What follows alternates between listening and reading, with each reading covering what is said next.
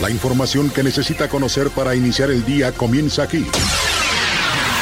Radar News, primera emisión de Radar 107.5 FM.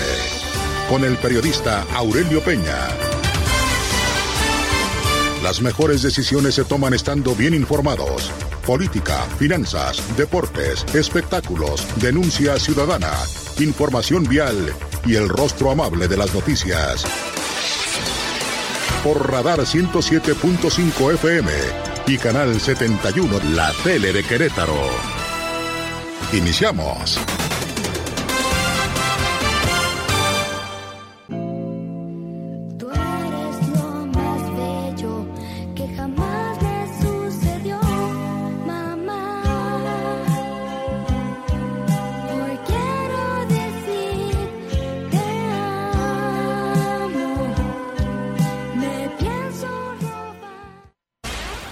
Resumen, Radar News. Gracias, las seis de la mañana con 10 minutos, 6 con 10. Lele llegó a Chicago.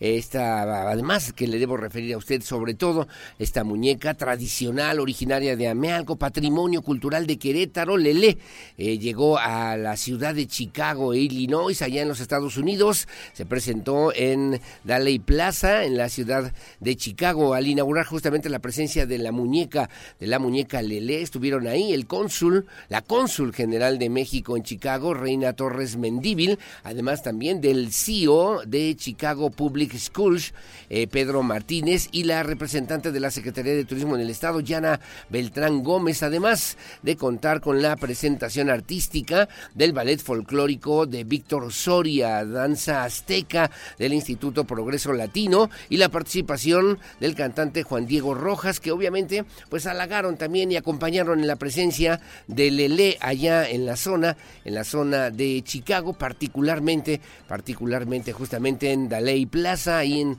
esa ciudad también industrial, altamente industrial, y que bueno, dio espacio, tuvo un rinconcito para pues recibir allá el mensaje de las y los queretanos a través de esta muñeca artesanal Lele, que está en este viaje, en esta gira por diferentes ciudades del mundo.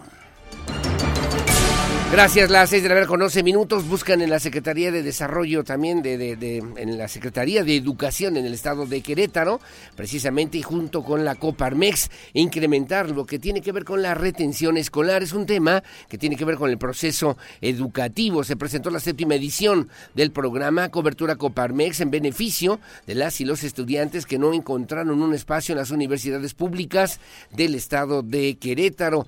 Es eh, la doctora, la doctora Marta Elena Soto Obregón, la secretaria de Educación, destacó que esta sinergia con la iniciativa privada permitirá aumentar la cobertura en este nivel educativo que en Querétaro es del 89%. Por su parte, Coparmex refirió también que eso es una iniciativa que involucra a 12 instituciones educativas del sector privado que ofrecen 1.900 espacios para jóvenes que no encontraron un lugar en las universidades públicas, quienes obtienen un precio preferencial de 1.900 pesos con una cuota máxima de inscripción de dos mil pesos. En su momento también el presidente de Coparmex en Querétaro, Jorge Camacho Ortega, destacó que este programa también atiende a las personas que por alguna razón, por alguna causa, no pudieron continuar con sus estudios a nivel superior. Es la voz de la secretaria de Educación en el Estado de Querétaro, la doctora Marta Elena Soto Obregón.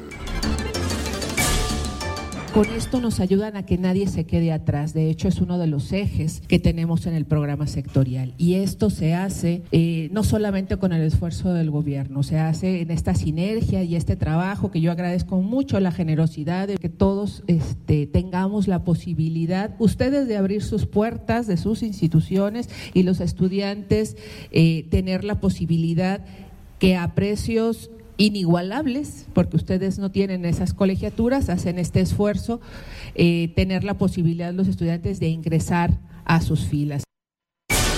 Bueno, gracias. Las seis con trece de la mañana entre estas 12 instituciones particulares de educación superior.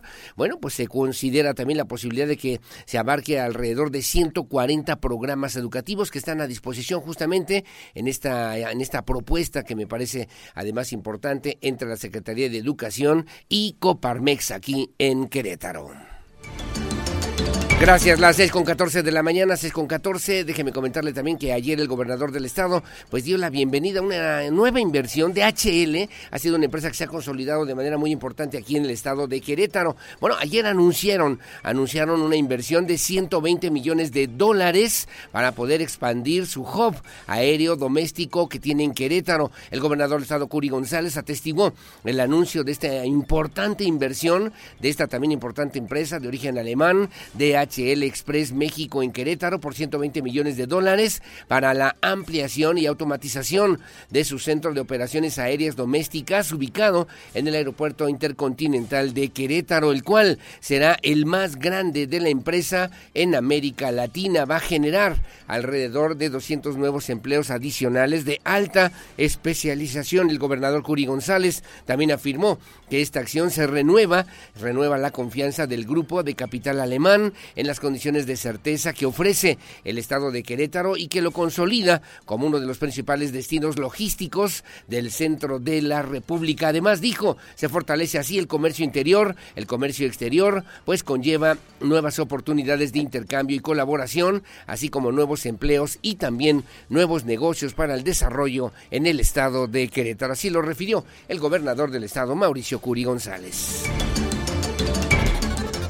lo único que estamos haciendo es hacer nuestra chamba, que es darle las condiciones para que a ustedes les vaya muy bien y que de esta forma puedan seguir dando trabajo. En lo que va del año llevamos cerca de 20 mil empleos, porque Querétaro, la verdad, tenemos una muy buena calidad de vida, que la vamos a seguir defendiendo, como vamos a seguir defendiendo la parte jurídica, la seguridad jurídica, laboral, la seguridad física y patrimonial, para que las empresas sigan viendo a Querétaro como el mejor destino para las inversiones.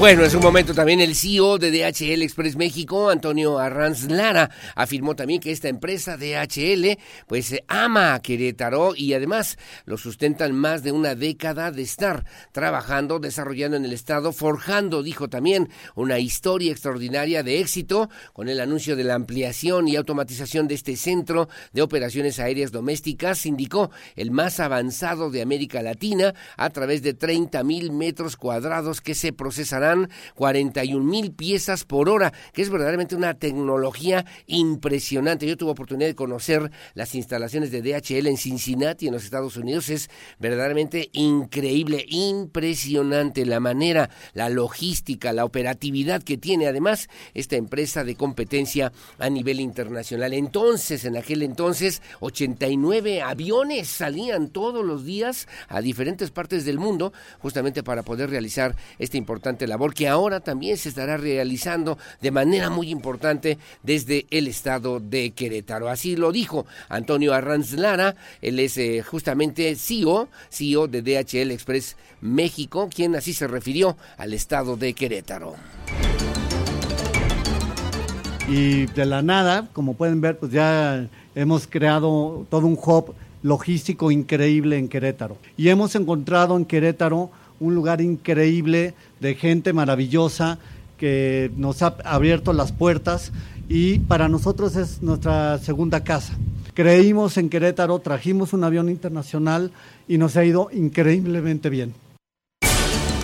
Bueno, saludos a Manuel Montes Bertín, por cierto, ahí en DHL. Gracias, son las 6 de la mañana con 17 minutos, 6.17. En otro tema, le debo referir aquí en la central camionera de Querétaro. Ayer Gerardo Cuanalo develó una placa en honor a Rafael Herrera Fernández en la terminal de autobuses de Querétaro. Es reconocimiento también a su amplia trayectoria en el sector de transporte de pasajeros y logístico, que ha impactado en el desarrollo y crecimiento de la entidad. El director general de la Agencia de Movilidad en el estado de Querétaro, Gerardo Cuanalo asistió a la develación de la placa conmemorativa en honor precisamente al empresario don Rafael Herrera Fernández. De la misma forma se anunció que la central de autobuses pasará a ser la terminal de autobuses Rafael Herrera Fernández en representación del gobernador Mauricio Curi González. Estuvo el director de esta agencia estatal de movilidad y dijo también que en esta labor se ha impactado en la calidad de vida de las y los queretanos de distintas generaciones a lo largo de la historia de Querétaro. Así lo refirió el, eh, pues el director de la AMEC, esta agencia de movilidad en el estado de Querétaro, Gerardo Cuanalo Santos. Y este es el mejor ejemplo de vida que se está haciendo a un hombre, a una persona que ha venido desde abajo, en un gran esfuerzo que ha contribuido al desarrollo para transformar Querétaro en un referente logístico, brindando un servicio seguro, brindando un servicio digno, cómodo, y a todos los pasajeros de Querétaro, sino no solamente esto lo ha logrado en nuestro estado, sino que ha sido un referente, yo que a nivel regional y a nivel país.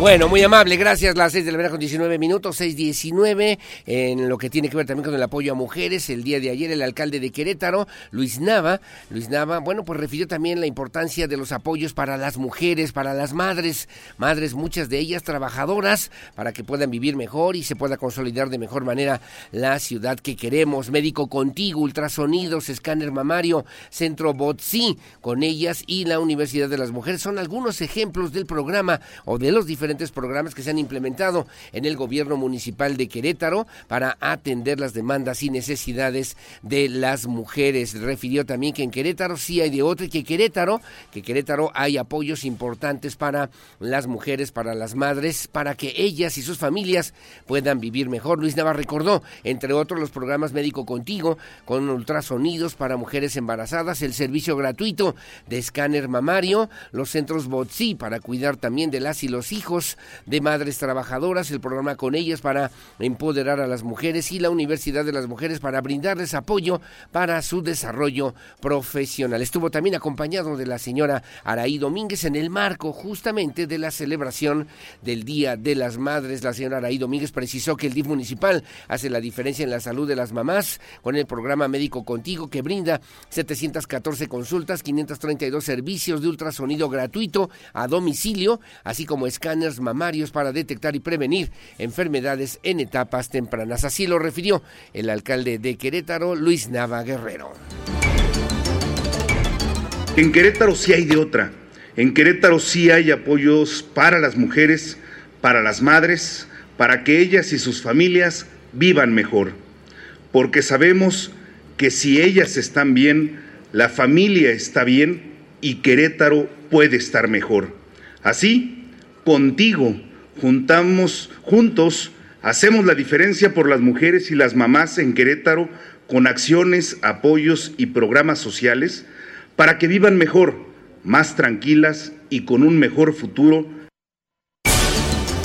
bueno, muy amable, gracias. Las 6 de la mañana con 21 minutos, 6.21 en Información Nacional. Déjeme referirle que el día de ayer, justamente, pues el subsecretario de Salud a nivel federal, Hugo López Gatel, refirió pues esta posibilidad que se está estudiando, que están ya publicando para eh, que conozcamos el decreto para dar fin al tema de la contingencia sanitaria o de la emergencia sanitaria por COVID-19. Refirió también el funcionario federal que la vacuna se incluirá en la cartilla nacional. El decreto especifica que a más tardar en un mes la Secretaría de Salud a nivel federal deberá emitir el plan de gestión a largo plazo para el control del COVID-19. La vacuna se incluirá, será parte justamente del esquema de vacunación en la, en la cartilla nacional de vacunación y que a partir del día de hoy, de este 10 de mayo, en México se da por concluida la emergencia sanitaria por la pandemia del COVID-19 de acuerdo a la edición vespertina también también del diario oficial de la Federación, que así lo publicó el día de ayer y que se declara terminada la acción extraordinaria en materia de salubridad general que tuvo por objeto prevenir, controlar y mitigar la enfermedad causada por el virus SARS-CoV-2 COVID-19, ordenada en el decreto por el que se declara acciones extraordinarias en las regiones afectadas de todo el territorio nacional en materia de salubridad general para combatir la enfermedad grave de atención prioritaria generada por el virus del SARS-CoV-2 COVID-19 que se ha publicado ya en el diario oficial de la Federación. Así lo refirió el subsecretario de Salud, Hugo López Gatel.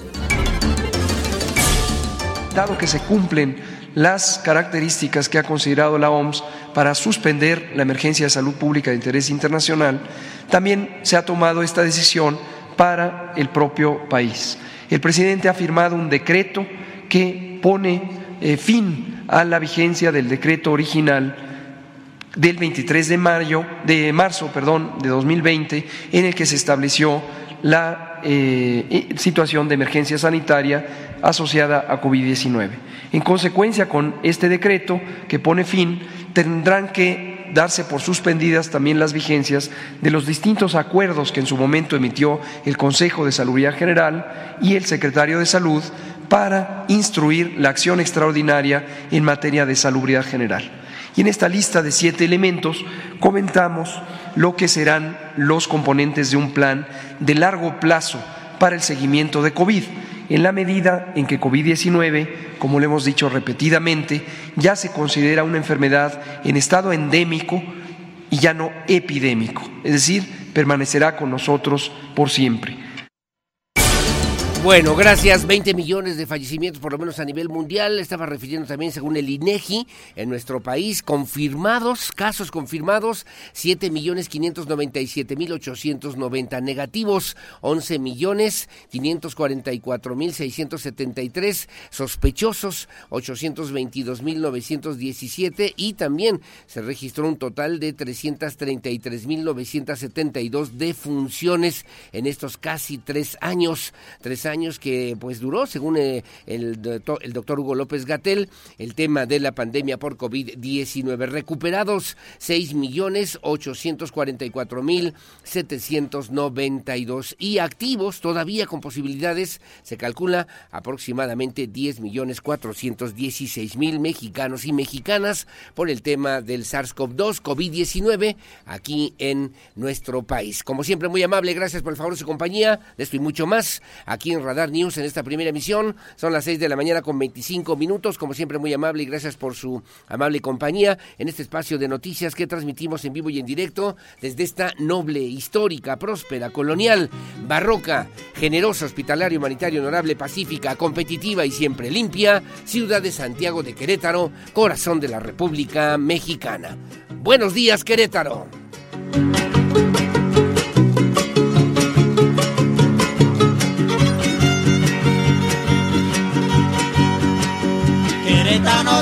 Señores.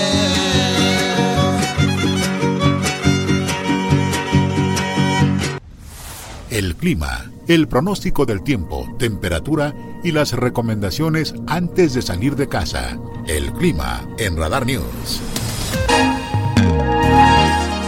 Bueno, gracias. Las 6 de la mañana con 31 minutos, 6.31. La sensación térmica aquí en Querétaro, 15 grados centígrados. Me están informando también que los niños no fueron hoy a la escuela, no hay clases. Eh, la actividad, por lo menos en este momento, en la capital queretana se ve tranquila, leve, pero bueno, pues aprovechar solamente para también estar al pendiente. Muy amable, gracias. Gracias a Leti Sáenz Uribe, que ya me hace favor también muy temprano.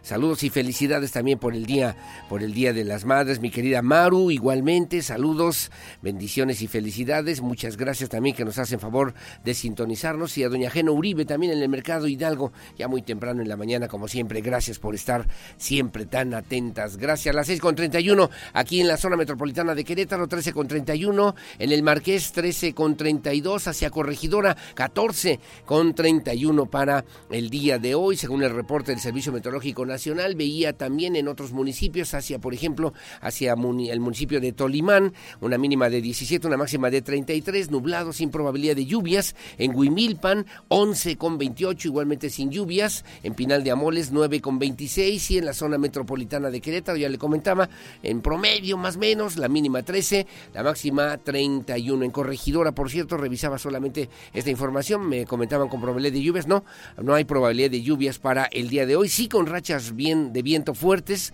para esta zona, aquí en Querétaro, con una mínima de 13, una máxima de 31 grados centígrados, ligeramente nublado, pero sin probabilidad de lluvia, según así lo refiere el reporte del Servicio Meteorológico Nacional. Gracias. Y en el país, el Frente Frío número 54 se desplazará el día de hoy sobre el noroeste y norte del país.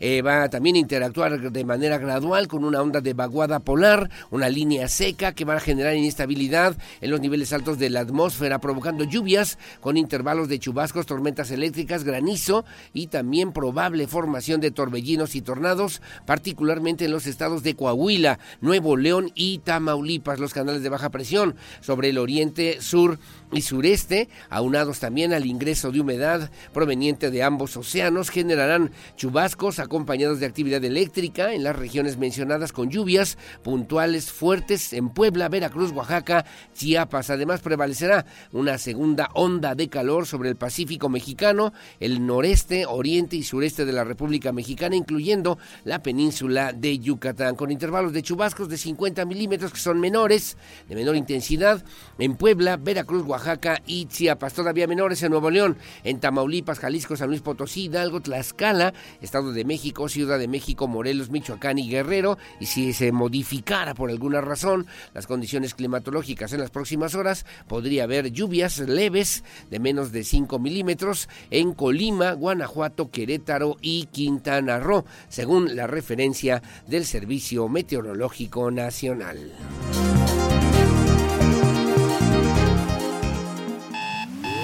Información policíaca. Radar News. Bueno, muy amable, gracias. Las 6 de la mañana con 34 minutos en el municipio de Colón. Una persona fue detenida con orden de aprehensión. La Fiscalía General del Estado de Querétaro refirió también que se trató de un agresor que privó de la vida a una mujer allá en aquella demarcación. La carpeta de investigación se inició el pasado 6 de mayo en la zona de la comunidad de Galeras en el municipio de Colón. En cumplimiento con la orden de aprehensión se realizó, se realizó justamente pues esta acción por parte de elementos de la Fiscalía General inició la carpeta de investigación con perspectiva de género por la muerte de una mujer en esta zona que ya le refiero del municipio de Colón. Por estos hechos, una persona fue detenida, quien se le, se le cumplimentó una orden de aprehensión la tarde de ayer. Los hechos ocurrieron, los hechos eh, dramáticos ocurrieron la madrugada del sábado 6 de mayo, después de una discusión entre la pareja sentimental. La ofendida cayó de un segundo nivel. La causa de la muerte fue traumatismo cráneoencefálico a la familia de la ofendida originaria del estado de Puebla. Se le contactó también para la entrega del cuerpo, proporcionarles atención integral, acompañamiento legal y psicológico. Cabe señalar también que el imputado eh, fue puesto a disposición de un juez de control para solicitar su vinculación a proceso y determinar su situación jurídica en las próximas horas, según así lo informó la Fiscalía General del Estado de Querétaro. Bueno, y el titular de la Secretaría de Seguridad Ciudadana acudió también a las diferentes mesas de trabajo interinstitucional que se realizan justamente para atender el tema de la seguridad.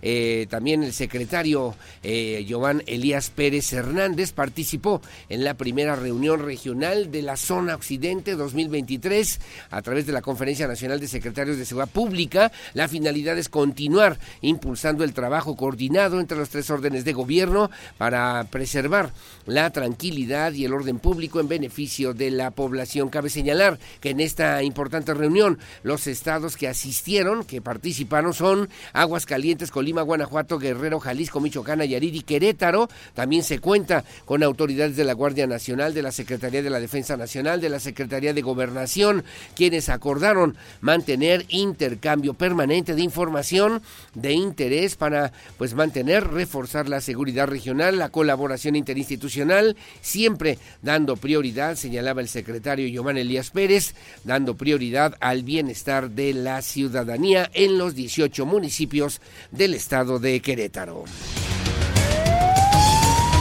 Bueno, y le debo referir también en atención a un reporte ciudadano recibido desde el Centro de Comando, Control, Comunicación y Cómputo C4. Elementos de la policía del municipio de Querétaro fueron alertados de un probable hecho delictivo en las inmediaciones del Parque Industrial Jurica, que veíamos, por cierto, las imágenes a través de las redes sociales, luego del reporte a través del número de emergencias 911, personal de videovigilancia dio seguimiento al hecho, por lo que al llegar ahí las unidades a este sitio se tuvo a la vista a un individuo cuyas características coincidían con las eh, señaladas a través, a través del reporte, pero fue alcanzado luego de una persecución, de una persecución, se le encontraron diversas herramientas industriales, las cuales habría sustraído momentos antes del interior de una bodega, como se alcanza a ver ahora en su imagen en televisión. Por lo anterior, por lo anterior también el, al masculino le fueron leídos también sus derechos que le asisten para después después ser trasladado a la unidad especial de la Fiscalía General del Estado de Querétaro para su pues también eh, vincular también y llevar esta esta carpeta, integrar esta carpeta por su presunta participación en el delito de robo, como se advirtió y se vio justamente en las imágenes que circularon a través de las redes sociales en este esquema de monitoreo del Centro de Comando, Control, Comunicación y Cómputo C4 de la Secretaría de Seguridad Pública Municipal de Querétaro. Bueno, y también personal de protección civil en el municipio del Marqués atendió un incendio. Estábamos viendo además las imágenes, un incendio en casas, habitación, en casa, habitación. Esto dentro del fraccionamiento Paseos del Marqués. La sección, la sección de rescate también de protección civil del municipio del Marqués llevó a cabo el control y extinción del fuego, mientras que la sección médica prehospitalaria valoró a tres pacientes, ninguno con lesiones de gravedad. Afortunadamente, el fuego quedó controlado. Eh, en su totalidad sin riesgos mayores a la población. Se contó también con el apoyo de la Secretaría de Seguridad Pública y Tránsito Municipal de aquella demarcación. Daños materiales fue lo que dejó este incendio, bueno, que alcanzó además tres departamentos ubicados en este, en este condominio, Tolosa, en el fraccionamiento Paseos del Marqués, allá en aquella demarcación. Le debo comentar también a usted, según, según se refirió, el incendio originó, originó y obviamente provocó la movilización de personal de la Policía Municipal, las fuertes llamas también, bueno, pues se generaron, se generaron en esta zona de estos inmuebles, afortunadamente pudieron rescatar con vida y sanos y salvos a estas personas, fueron resguardadas también en el perímetro mientras llegaban los cuerpos de emergencia, llegaron bomberos, y también Protección Civil Municipal del Marqués, después de varias, eh, varios minutos, lograron ya controlar el fuego que se había propagado rápidamente y que había dañado incluso a otros inmuebles cercanos. Tres en total, según estas mismas referencias, las causas del incendio aún se desconocen, por lo que las autoridades están investigando, están investigando los hechos después de que el fuego comenzó en la segunda planta de este edificio, como usted está viendo ahora en las imágenes, se propagó rápidamente hacia los cuartos y otras otras dos también, otros dos departamentos. Afortunadamente fue controlado de manera eh, inmediata, de manera inmediata y tres personas fueron puestas bajo resguardo de las autoridades también de Protección Civil y también de la Policía Municipal de El Marqués. El día de ayer en esta zona de paseos, justamente paseos del Marqués, aquí en la zona metropolitana de Querétaro. Gracias, las 6 de la mañana con 40 minutos, 6.40, hacemos una pausa, hacemos una pausa comercial, regresamos enseguida con más. Saludos a mi querido Jorge Navarro, igualmente gracias también por estar con nosotros como siempre, como todos los días. Don Beto Herrera, mi querido Sensei, muy amable, gracias también, que tengan buen día para el día de hoy, día especial, Día de las Madres a todas, enhorabuena, felicidades, gracias a José Luis Camargo, muy amable, saludos a Felipe Rojas. Que tengan buen día también. Felicidades por el Día de las Madres. Muy amable. Gracias a Leti Sainz, a ver qué me decía. Un abrazo también un abrazo, gracias igualmente para ti, para tu familia, como siempre, mi querida Leti Sainz Uribe. Que tengan buen día. Hacemos una pausa, hacemos una pausa. Fernando Paniagua, Paniagua igualmente. Muchos saludos y gracias también a mi querido, a mi querido Toño Ugalde, muy amable, que también nos hace favor de sintonizarnos. Por cierto, felicidades a, a doña Margarita Guerrero, que también nos hace favor de acompañarnos, como todas las mañanas, en este día también tan especial. Las 6:41, la pausa. Yo regreso enseguida con más, con lo que se publica en la prensa nacional y también en la prensa queretana. Volvemos.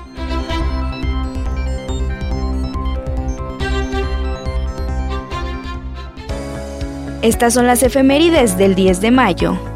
Un 10 de mayo de 1911, Pascual Orozco y Francisco Villa toman Ciudad Juárez, acción que consolidó el movimiento revolucionario en el norte del país. La División del Norte se componía sobre todo de gente del pueblo, rancheros, vaqueros, caporales y otros elementos de la población rural del norte de México.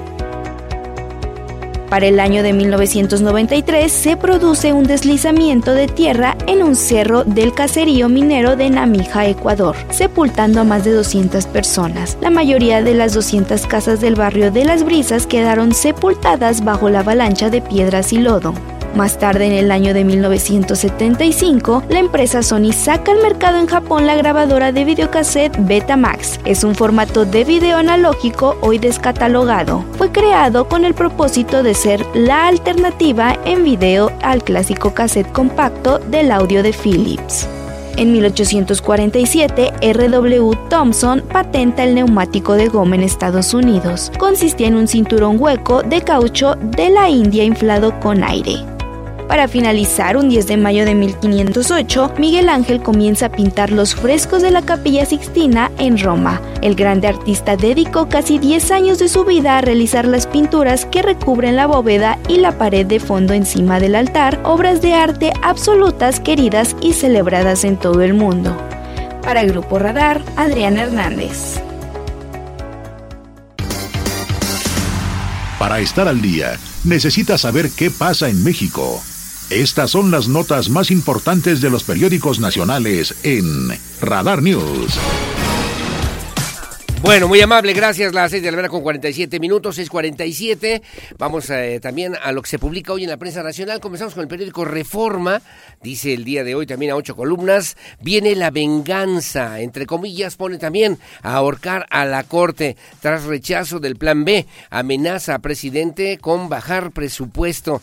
Eh, dice también en esta información que también Monreal va por juicio político para los ministros. Parece dictadura, dice Baladés, molesto porque el Poder Judicial corrige o corrigió la plana al legislativo al invalidar el plan B electoral. El presidente Andrés Manuel López Obrador advirtió que la Cámara de Diputados debe revisar el presupuesto de la Corte para reducir ingresos a los ministros. Además, anunció una reforma legislativa para que los ministros de la Corte sean electos por voto popular. Su iniciativa fue secundada por el líder morenista en el Senado, Ricardo Monreal, quien incluso señaló que los ministros pueden ser llamados a juicio político por el poder legislativo. El jurista Diego Valadez rechazó los ataques contra la Corte y calificó los desplantes morenistas como propios de una dictadura. Andrés Manuel López Obrador aseveró en su conferencia mañanera que el poder judicial no tiene remedio, pues está podrido.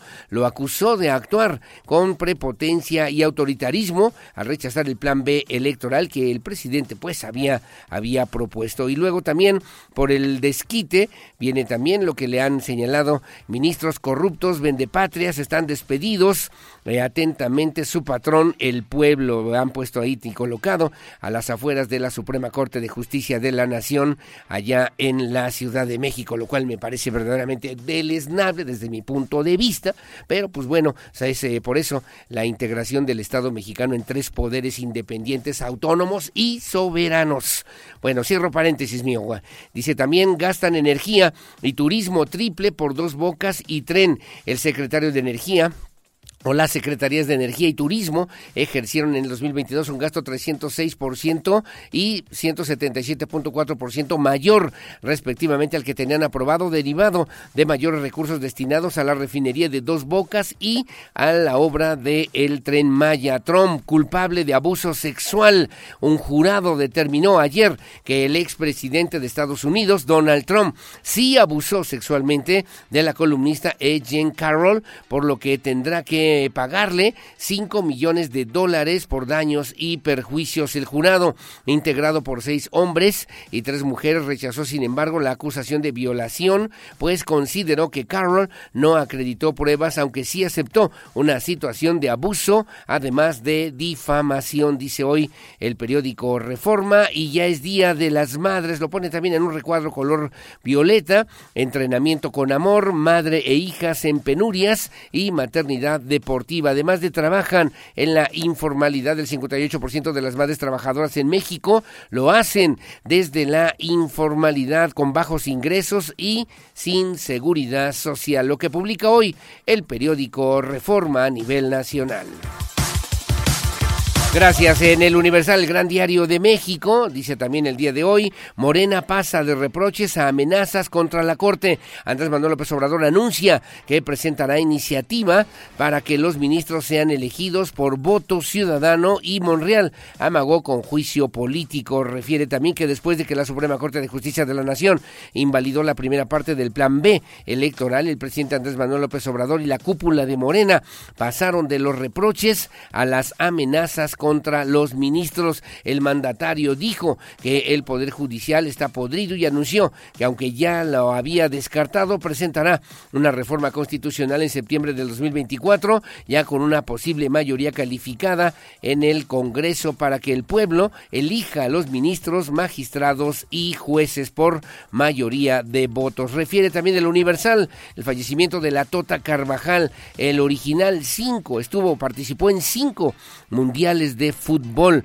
Antonio Carvajal, primer futbolista que dispuso cinco que disputó cinco mundiales, falleció a los 93 años de edad. Habrá hoy un homenaje especial en su honor. Donald Trump, culpable de abuso sexual y de difamación, señala y desesperados migrantes buscan cruzar a Estados Unidos ante el final del título 42, que por cierto será el día de mañana jueves, que así lo ha anunciado el gobierno norteamericano, a horas de que Estados Unidos elimine el título 42 que establece el retorno inmediato a México de migrantes indocumentados y aplique medidas más severas. Cientos, cientos de migrantes, miles de migrantes cruzan la frontera desde México desesperados con la esperanza de solicitar asilo y ser aceptados allá en los Estados Unidos. Algunos pasan el muro como pueden, otros hacen filas eternas para que los reciban y muchos más atraviesan incluso nadando por el río Bravo, el día de hoy. Ven la fotografía.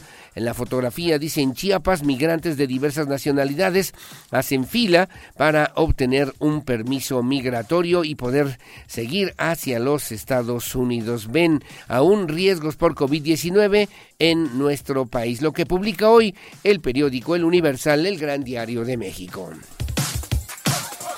Bueno, en el Milenio Diario, dice ocho columnas, tribus ofrecen a las corcholatas de ocho mil a veintitrés mil promotores, tres agrupaciones políticas nacionales de reciente registro, todas cercanas a Morena y con promotores de Claudia Sheinbaum, Marcelo Ebrard y Adán Augusto López, pondrán a disposición bases de entre ocho mil y veintitrés mil personas para operar en favor de las corcholatas rumbo a la encuesta que definirá candidato presidencial en el 2024. En otro tema, Poder Judicial podrido, dice el presidente López Obrador, ratifica elección de ministros por voto popular que será propuesta que hará en el 2024. Facultad del Congreso matiza Monreal sobre juicio político. Nunca amagué, dice también el senador Ricardo Monreal. Ya sabe que siempre entre azul, entre azul y buenas noches. Agentes inventa, invitan a migrantes sin cita en el paso a entregarse. Andrés Manuel López Obrador y Joe Biden hablaron el día de ayer vía telefónica sobre temas como migración, armas y también el tema del fentanilo. Dice hoy también el milenio, demanda a Donald Trump culpable, es declarado culpable de abuso sexual y difamación. Imagínense un presidente de, la, de los Estados Unidos, ¿no? Gana 70% de las madres menor de dos mínimos. Historia, mujer se emplea en un eh, burdel a fin de buscar a un hijo desaparecido. En promedio hasta 800 pesos en un lugar de restaurante en la fecha mamás y atletas. Edna Carrillo en judo y Cintia Valdés en gimnasia. Aparece también en el recuadro, en la fotografía, la leyenda, cinco copas del mundo y unos olímpicos. Antonio Latota Carvajal, ayer falleció a los 93 años, fue el primer futbolista en participar en cinco copas del mundo, además de asistir a unos Juegos Olímpicos, ganar dos títulos de fútbol mexicano, ser, ser entrenador de primera división y asesor de la selección nacional. Descanse en paz, la Tota Carvajal, dice hoy el periódico Milenio Diario.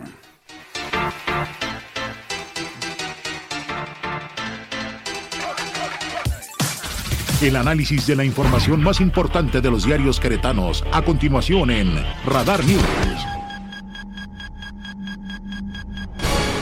Bueno, muy amable, gracias. Las seis con 54 de la mañana, dice hoy el diario de Querétaro, que es mi amigo Mario León Leima, DHL mete 120 millones de dólares para ampliar planta, creará 200 empleos para 20 años más, todos los que llegan crecen, afirma Mauricio Curi. La alemana DHL anunció que Querétaro tendrá el centro de operaciones aéreas domésticas Hub de carga más avanzado de América Latina, con una inversión, una inversión para la ampliación de sus instalaciones de 120 millones de dólares y 200 nuevos empleos, lo que garantiza su permanencia en el Estado por 20 años más. El gobernador Curi González resaltó que su administración estatal seguirá acompañando a las empresas para que arriben eh, el Estado, al Estado y que con el paso, con el paso de los años puedan ampliar sus instalaciones y destacó que en los eh, primeros cuatro meses del año se han logrado 20 mil nuevos empleos ya para el estado de Querétaro. Refiere también,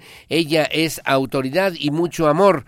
Eh, señala también en esta información, Berenice es abogada y combina su trabajo en movilidad con el cuidado y la educación de su hijo de ocho años. Mi hijo es una parte muy importante de mi vida, es agente de seguridad pública municipal. Cuatro años de apoyo a la mujer en los planes municipales. Destaca Luis Nava, el médico contigo, ultrasonidos, escáner mamario, Universidad de las Mujeres, Y con ellas en la capital queretana de manera conjunta con el sistema municipal DIF. En cinco copas murió la Tota Carvajal, eh, dice el portero mexicano Antonio La Tota Carvajal, falleció a los 93 años en León, Guanajuato, militó en el Real Club España y el León, además de ir a cinco mundiales, eh, dice también como arquero, como arquero de la selección. Eh, la de abajo, pastel, abrazos y mucha chamba con pastel con pastel eh, amarillo y no por su equipo de poderosas Águilas del América, sino por la empresa DHL festejaron al gobernador Mauricio Curi ayer en su cumpleaños número 54, ayer durante la visita a las instalaciones de la compañía alemana. Feliz cumpleaños al gobernador y en la fotografía truncó proyectos pero ganó sueños. Eh, Janet rompe con el romanticismo de ser madre y nos confiesa el reto personal de sobreponerse a tener tres tres niños no planeados, afirma, afirma que nunca pensó en tenerlos, pero tampoco es la más es la más cariñosa. Bueno, a propósito, el día de hoy del Día de las Madres en la columna Cuarto de Guerra, que se la recomiendo ampliamente, también en el expediente Q de mi amigo Adán Olvera, en el rebote dice descargas de aguas negras en el dren cimatario afectan a los habitantes de Palmas.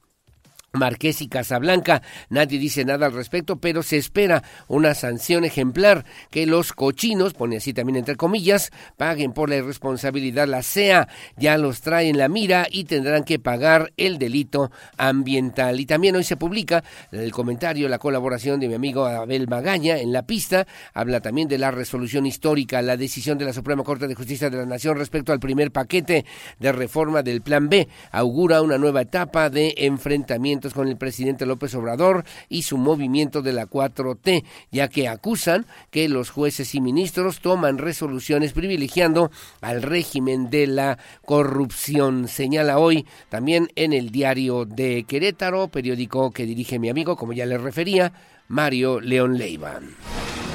Gracias, las 6.58 de la mañana en el AM de Querétaro, dice hoy, también que dirige mi amigo Miguel Ángel Flores, atiende capital a 37 menores embarazadas. El DIF capitalino trata a adolescentes en gestación. Según el INEGI, hasta el 2021, 25% de las madres solteras tenían menos de 20 años en la entidad. Y luego también invierte, invierte DHL, empresa, 120 millones de dólares para expandir su hub aéreo aquí en el estado de Querétaro. Aparece ahí el gobernador de estado, con los directivos CEO de esta empresa y también con el secretario de Desarrollo Sustentable, Marco del Prete Tercero. En otro comentario, reducir la jornada laboral costaría millones. Disminuir la jornada de trabajo a 40 horas semanales significaría unos 400 mil millones de pesos de impacto en la nómina al patrón, advirtió advirtió la Coparmex, que en este recuadro también retoma hoy el periódico AM de Querétaro. Bueno, muy amable, gracias. Las 6 de la mañana con 59 minutos y en el periódico Noticias, la verdad de cada mañana, a ocho columnas, invierte DHL 120 millones de dólares, dice Mauricio Curi. Eh, dice también esta empresa en Querétaro anunció en presencia del gobernador Mauricio Curi una inversión por 120 millones de dólares para la ampliación y automatización de su centro de operaciones aéreas domésticas, Hub, ubicado en el aeropuerto intercontinental de Querétaro, el más grande de la empresa en América Latina y generará 200 nuevos empleos de alta especialidad. Querétaro tiene apoyos para que las mujeres vivan mejor. Aparece por ahí el alcalde Luis Nava Guerrero junto a la secretaria de gobierno Guadalupe Murguía Gutiérrez. Y luego también vienen las opiniones, las opiniones de lo que obviamente fue la resolución de la Suprema Corte de Justicia de la Nación. Paulina Aguado dice es una esperanza en el ejercicio de los tres poderes del Estado. El diputado Ignacio Loyola, el mensaje de la Suprema Corte es claro, la ley es la ley y que existe una división de poderes en nuestro país y también el senador Alfredo Botello Montes celebró la determinación de la Suprema Corte de declarar inconstitucional la primera parte del plan B que propuso el presidente López Obrador. Fomenta el sistema estatal DIF, participación comunitaria de las artesanas. Aparece ahí la señora Cara Herrera. Se reunió justamente para escuchar, atender y conocer los señalamientos también, las eh, necesidades de las artesanas aquí en Querétaro. De Velan De la terminal de autobuses Rafael Herrera y consigna también arden departamentos en Paseos del Marqués. Cuerpos de emergencia se movilizaron a la colonia Paseos del Marqués luego, luego que se reportara un fuerte incendio en la zona, en la zona de edificios afectando tres tres departamentos. Lo que publica hoy el periódico Noticias, La Verdad de cada mañana, también consigna el fallecimiento de Antonio Latota Carvajal aquí en el Cintillo. Bueno, como siempre, muy amable, gracias. Son las 7 de la mañana, las 7 de la mañana en punto. Hacemos una pausa, una pausa, regresamos enseguida con más. Tengo varios comentarios, opiniones, sugerencias, denuncias. Como siempre, muy amable, gracias a nuestros amigos que nos hacen también favor de sintonizarnos ya muy temprano en la mañana. Gracias, don Víctor Landgrave. Muchos saludos a propósito del Día de las Madres. Felicidades. Felicidades por el Día de las Madres, a todas también a todas las madres de familia. Muy amable, gracias don Ernesto Rodríguez. Igualmente, gracias también por sintonizarnos y eh, bueno, pues están están estamos al pendiente y atentos como siempre. Hacemos la pausa, son las 7 de la mañana con un minuto, una pausa comercial, regresamos enseguida con más.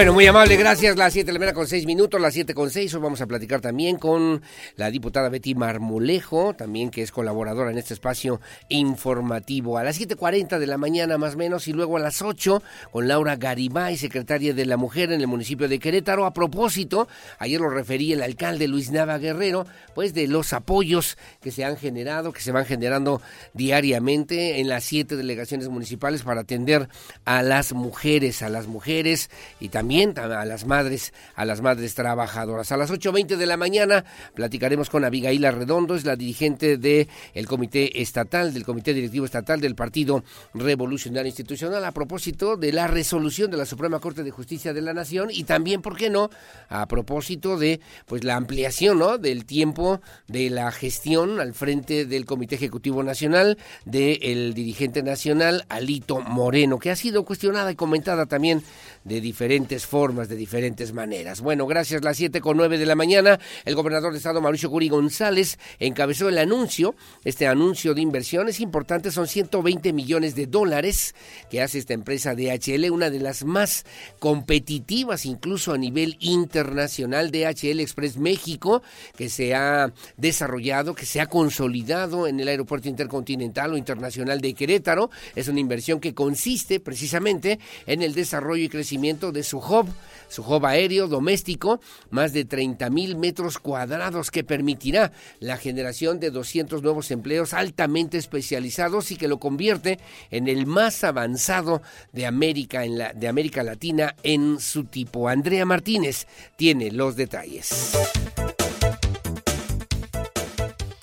El gobernador del estado, Mauricio Curi González, encabezó el anuncio de inversión por 120 millones de dólares para la expansión de DHL Express México en el Aeropuerto Internacional de Querétaro y que permitirá la generación de 200 nuevos empleos. Esta inversión consiste en el desarrollo y crecimiento de su hub aéreo doméstico en más de 30 mil metros cuadrados y el cual será el más avanzado de América Latina paquetes por hora, pues es una locura. ¿Y qué es a lo que le apostamos? A que tengamos trabajos de alta calidad. Cuando a mí me gusta mucho las ventas, creo que está la gente de ventas, ¿no? Mi papá siempre decía, el que sabe vender nunca se muere de hambre. Entonces les va a ir muy bien. Y tienen el mejor con esta infraestructura que será manejada por mexicanos entrenados, se van a procesar 41 mil piezas por hora, que permitirán tener una capacidad de crecimiento para los próximos 20 años. Por su parte, el secretario de Desarrollo Sustentable Estatal, Marco del Prete III, informó que en abril se movilizaron 6.000 toneladas de carga en el aeropuerto, lo cual representó un incremento del 34% con respecto al mismo periodo del año anterior, mientras que durante los primeros cuatro meses del año se han transportado 25.818 toneladas de carga, cifra que es 11.4% mayor a la del 2022, y con ello se espera poder superar las 78.000 toneladas para diciembre de este 2023. Asimismo, reportó que en abril de este año se han trasladado a 135 mil pasajeros, la cifra más alta en movimiento de personas desde la apertura del aeropuerto, y en el periodo de enero a abril se tiene un acumulado de 482 mil pasajeros, lo que representa un crecimiento del 48.9% en comparación con el mismo periodo del 2022. De continuar con esta tendencia, se podría llegar a trasladar a más de 1.500.000 pasajeros para el cierre de este año, con lo cual se superarían las cifras del 2019. Para Grupo Radar, Andrea Martínez. Bueno, muy amable, gracias. Le comentaba yo también, yo tuve oportunidad de conocerle joven allá en Cincinnati. El, en Cincinnati de verdad es extraordinario, es una cosa increíble. Son, eran entonces, me acuerdo yo, 89 aviones que salían todos los días a todas partes del mundo para hacer esta entrega. Imagínese usted, son 1.600 millones de paquetes al año que entrega DHL. Y bueno, desde su sede allá en Bonn, en Alemania, pues obviamente representa también una alternativa muy importante para el desarrollo económico industrial también, también en Europa. En Europa es de las empresas más altamente competitivas. Decía bien mi compañera Andrea Martínez en su información. Bueno, actualmente 25 mil toneladas es lo que eh, lleva, regresa, opera DHL en Querétaro. La meta son 78 mil, es decir, casi triplicar lo que hoy por hoy refiere y representa esta empresa aquí en Querétaro, 395 mil trabajadores de DHL a nivel internacional, más de 220 países y territorios en las que tienen operaciones, imagínese usted nada más, 1.668.000 paquetes, no, mil, no, perdóneme, no es un millón, mil seiscientos sesenta y ocho millones de paquetes entregados al año que hace también DHL Logística para un mundo conectado y que obviamente pues es esta empresa que se ha consolidado aquí en Querétaro y que ha instalado con esta inversión de 120 millones de dólares pues el hub, así le llaman, el hub más avanzado de América Latina en lo que tiene que ver justamente con la distribución de paquetería a nivel internacional. Como siempre, enhorabuena, es un esfuerzo también importante y obviamente lo que buscan es, además de la conectividad, la infraestructura, pues la seguridad de la que el día de ayer también refirió el gobernador del estado, Mauricio Curi González. Las 7 de la mañana con 12 minutos. Bueno, y que por cierto, también el gobernador de estado ayer eh, pues eh, eh, se refirió al tema del plan B de esta iniciativa que presentó en su tiempo el presidente de la República Andrés Manuel López Obrador. Bueno, el gobernador queretano consideró también que se tiene que respetar primero la división de poderes y además también en ese sentido, pues la decisión de la Suprema Corte de la Justicia de la Suprema Corte de Justicia de la Nación luego de que además se desechó la propuesta en la primera parte del plan B electoral que promovió en su momento, en su tiempo, el presidente de la República, Andrés Manuel López Obrador. Así lo refirió, así lo dijo el gobernador queretano, Mauricio Curi González. El gobernador del estado, Mauricio Curi González, informó que este jueves se reunirá con el secretario de Gobernación, Adán Augusto López Hernández. El gobernador del estado, Mauricio Curi González, informó que este jueves se reunirá con el secretario de Gobernación, Adán Augusto López Hernández, eso con el fin de dialogar sobre diversos temas en materia política, de movilidad y agua. Adelantó que entre ellos se encuentra el proyecto del Tren México-Querétaro y el proyecto del Acueducto 3. Por supuesto, el tema de la asignación del agua, el tema político y sin lugar a dudas también el tema... Bueno, esa no era la información, le ofrezco una disculpa, por favor, eh, nos equivocamos, ya sabe cómo son las máquinas y ahora en el 10 de mayo, pues peor, ¿verdad? Peor, peor. Digo, bueno, entonces lo que le decía yo fue la referencia que hace mi querido Mauricio Alcalá, el gobernador de Estado Mauricio Curi González, a propósito de la propuesta del llamado Plan B, donde dijo debe persistir, debe persistir la división de poderes como un esquema de respeto institucional y también, obviamente, pues la soberana decisión de la Suprema Corte de Justicia de la Nación. Ahora sí ya la tenemos lista, gracias Andrea Martínez, tiene los detalles.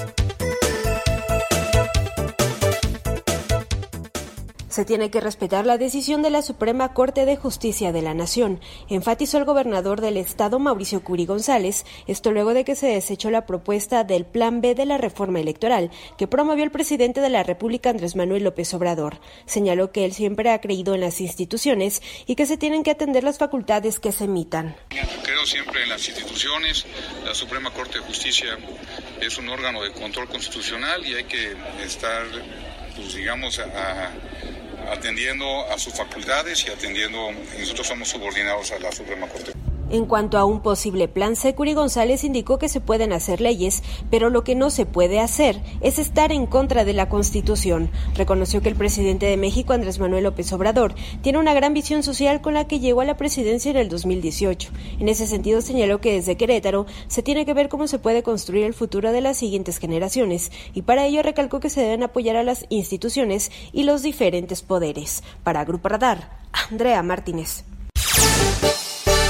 Bueno, muy amable, gracias, gracias Andrea Martínez y obviamente pues esta división de poderes es la esencia, ¿no? de la democrática, de la democracia representativa, de la democracia que obviamente tenemos que cuidar y, y, hacer que prevalezca a través de las instituciones públicas que sean de las y los ciudadanos y que al mismo tiempo pues tengan la credibilidad y la legitimidad y también la legalidad institucional para que puedan obviamente generar un orden social que pues eh, esté, esté también sirva para promover el desarrollo, el crecimiento, eh, que nos vaya mejor, el porvenir, el porvenir. Veía yo, por ejemplo, ¿no? Y eh, son situaciones y mensajes que me parece son, son muy claros y que también habrá que, habrá que considerar. Veía cuando fue la coronación del rey Carlos III, ¿no?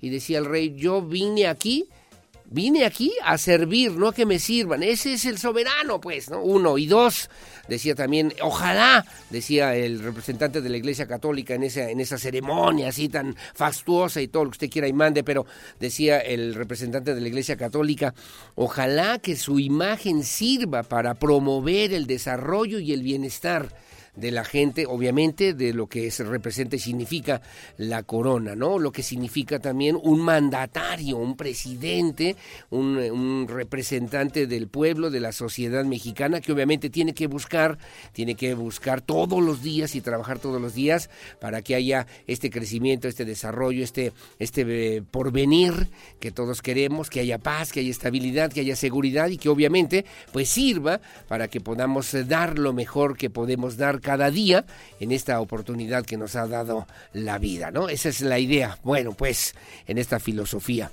que le comentamos el día de hoy. 7 de la mañana con 17 minutos. Bueno, ahora sí vamos con la reunión eh, que decía ya el gobernador Mauricio Curi González. Informó que el día de mañana se estará reuniendo con el secretario de Gobernación, Adán Augusto López.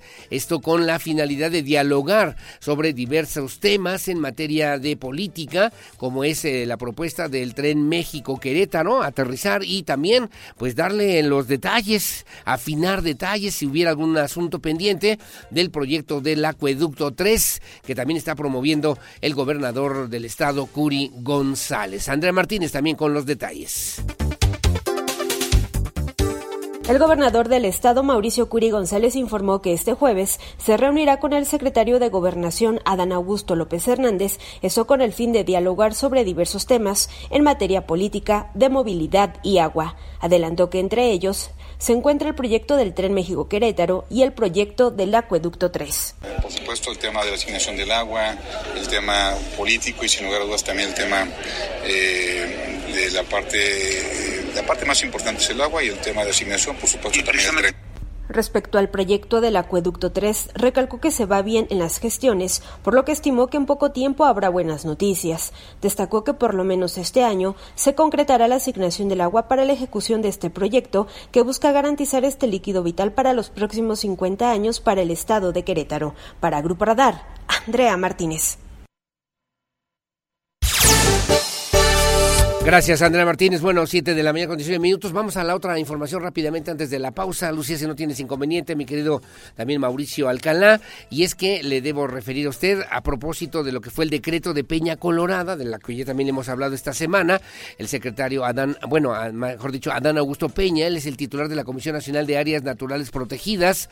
Eh, también aseguró que con el decreto presidencial de Peña Colorada solamente se busca prohibir en el territorio la minería minería o digamos eh, industrias como la minería, el desarrollo inmobiliario, por lo que los derechos de los ejidatarios permanecen como siempre, como siempre los han tenido y que con ello pues atender justamente estas exigencias que plantearon ya en su momento ejidatarios aparecer dicen y hoy por cierto habrá una manifestación tal de los detalles de ejidatarios que no están de acuerdo con el decreto de Peña Colorada. Diego Hernández tiene los detalles. Los derechos de los ejidatarios de Peña Colorada permanecen como siempre los han tenido, ya que había regulaciones locales en la materia. Solamente con el decreto presidencial se busca prohibir en el territorio la minería y el desarrollo inmobiliario, aseguró Ana Augusto Peña, titular de la Comisión Nacional de Áreas Naturales Protegidas CONAMP. Asimismo, refirió que se buscó proteger la captación de agua, ya que esta zona alimenta los tres acuíferos de la zona metropolitana, mismo que alimenta de líquido a un millón de personas. Eh, los ejidatarios siguen siendo dueños. Anteriormente tenían dos instrumentos de regulación, el municipal y el estatal. ya tenían dos, dos instrumentos de regulación. el ordenamiento estatal y el ordenamiento ecológico estatal y el municipal. Y lo que hicimos nosotros solamente es reconocer que ya existían esos ordenamientos y ponerle una capa de protección adicional.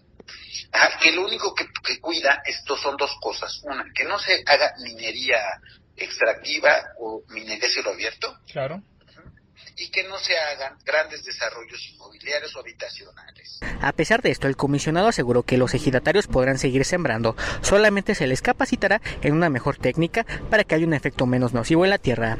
El comisionado refirió que esto es un gran avance a nivel ambiental, ya que es el pulmón de la zona metropolitana y tendrá como impacto que prevalezca un ecosistema sano en el estado. De igual forma adelantó que su dependencia próximamente iniciará con la estrategia de reintroducción de especies de flora y fauna para mitigar algunos estragos que sufrió esta área natural protegida. Para Grupo Radar, Diego Hernández. Bueno, muy amable, gracias Diego Hernández, 7 de la mañana con 22 minutos. Me están comentando también que ejidatarios de Peña Colorada, me están comentando en este momento, eh, bueno, pues se manifestarán de nueva cuenta el día de hoy. Siguen en la intención de, ante los medios de comunicación, rechazar el decreto presidencial. Hoy miércoles 10 de mayo eh, presionarán también a vecindados y pequeños propietarios de ocho ejidos. se reunirán también con representantes de los gobiernos federal, estatal y municipal para reiterar el rechazo al decreto decreto presidencial que, pues dice, los despoja de sus tierras al declarar área natural protegida, parte de Peña Colorada. Es eh, para que nos estemos ahí al pendiente de los medios de comunicación. Esta reunión de trabajo será en el centro Manuel Gómez Morín para dar a conocer también el férreo rechazo, dice, al despojo al decreto de Peña Colorada. Es hoy al mediodía. Al mediodía estarán ahí respaldados por representantes de la Unión de Ejidos Zapata Vive y la Central Campesina cardenista, que estaremos atentos y también dándole cobertura a través de este espacio informativo para informar obviamente cuál es el posicionamiento de los ejidatarios de Peña Colorada sobre este decreto presidencial. Las 7 de la mañana con 23 minutos. Bueno, muy, muchos comentarios, muchos comentarios el día de hoy, como siempre, muy amable, gracias. A ver, vamos eh, al principio, rápidamente, mi querida Lucía. Eh, tengo una denuncia. Un hombre, hay un hombre, un sujeto, una persona que pasa por las calles en el centro histórico de Querétaro con un carrito de metal. Abre las bolsas de basura para sacar cosas, para sacar cosas, dice también y eh, dice que, puede utilizar y luego deja un tiradero.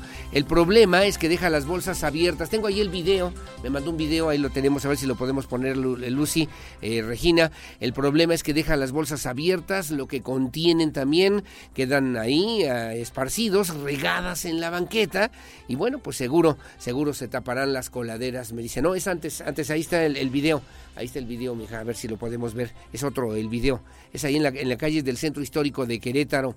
Dice también, eh, la, la, basura queda ahí expuesta, se quedan regados en la banqueta y además se ve muy sucio, se ve muy feo y seguramente se taparán las coladeras, además de la pésima imagen que se muestra para nuestra ciudad que debe mantenerse limpia. Dice este video que te estoy enviando, es en las calles de Madero, entre las calles de Ezequiel Montes y Nicolás Campa. Es ayer a las 10 de la noche. Mira nomás, si queda un tiradero, un cochinero, un ladar, ¿no?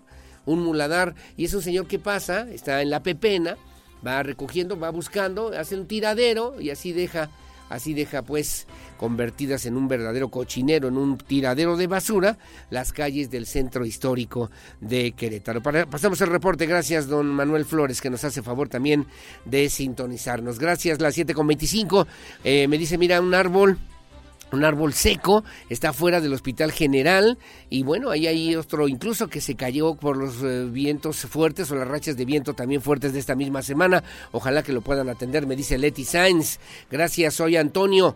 Buenos días. Buenos días, señor Aurelio. Le agradeceré que como, como reporta que no tenemos luz desde ayer a las 8 de la noche y hasta el momento no sabemos qué pasó en la colonia Lindavista, en el eh, Cerrito también, en la colonia Popular. Le agradezco también su atención, me dice don Fernando de la colonia Linda Vista. Paso el comentario a la Comisión Federal de Electricidad, ojalá que nos puedan ayudar de alguna manera. Otro comentario, buenos días, quiero que este día tan especial mandar un saludo y bendiciones para todas las madres en especial para todas las hermanas Bielma, mis cuñadas y mi suegra, y preguntarle si se les va a festejar en el Estadio Olímpico. Muchas gracias de parte de su servidor Alejandro Bielma. Yo creo, yo claro que sí, ahí en el estadio, en el Estadio Olímpico habrá justamente el concierto de Mijares el próximo viernes 12 de mayo a las 7 de la noche. Bueno, gracias. Otro comentario. Tengo la fotografía. Buenos días. ¿Sí me, sí me voy?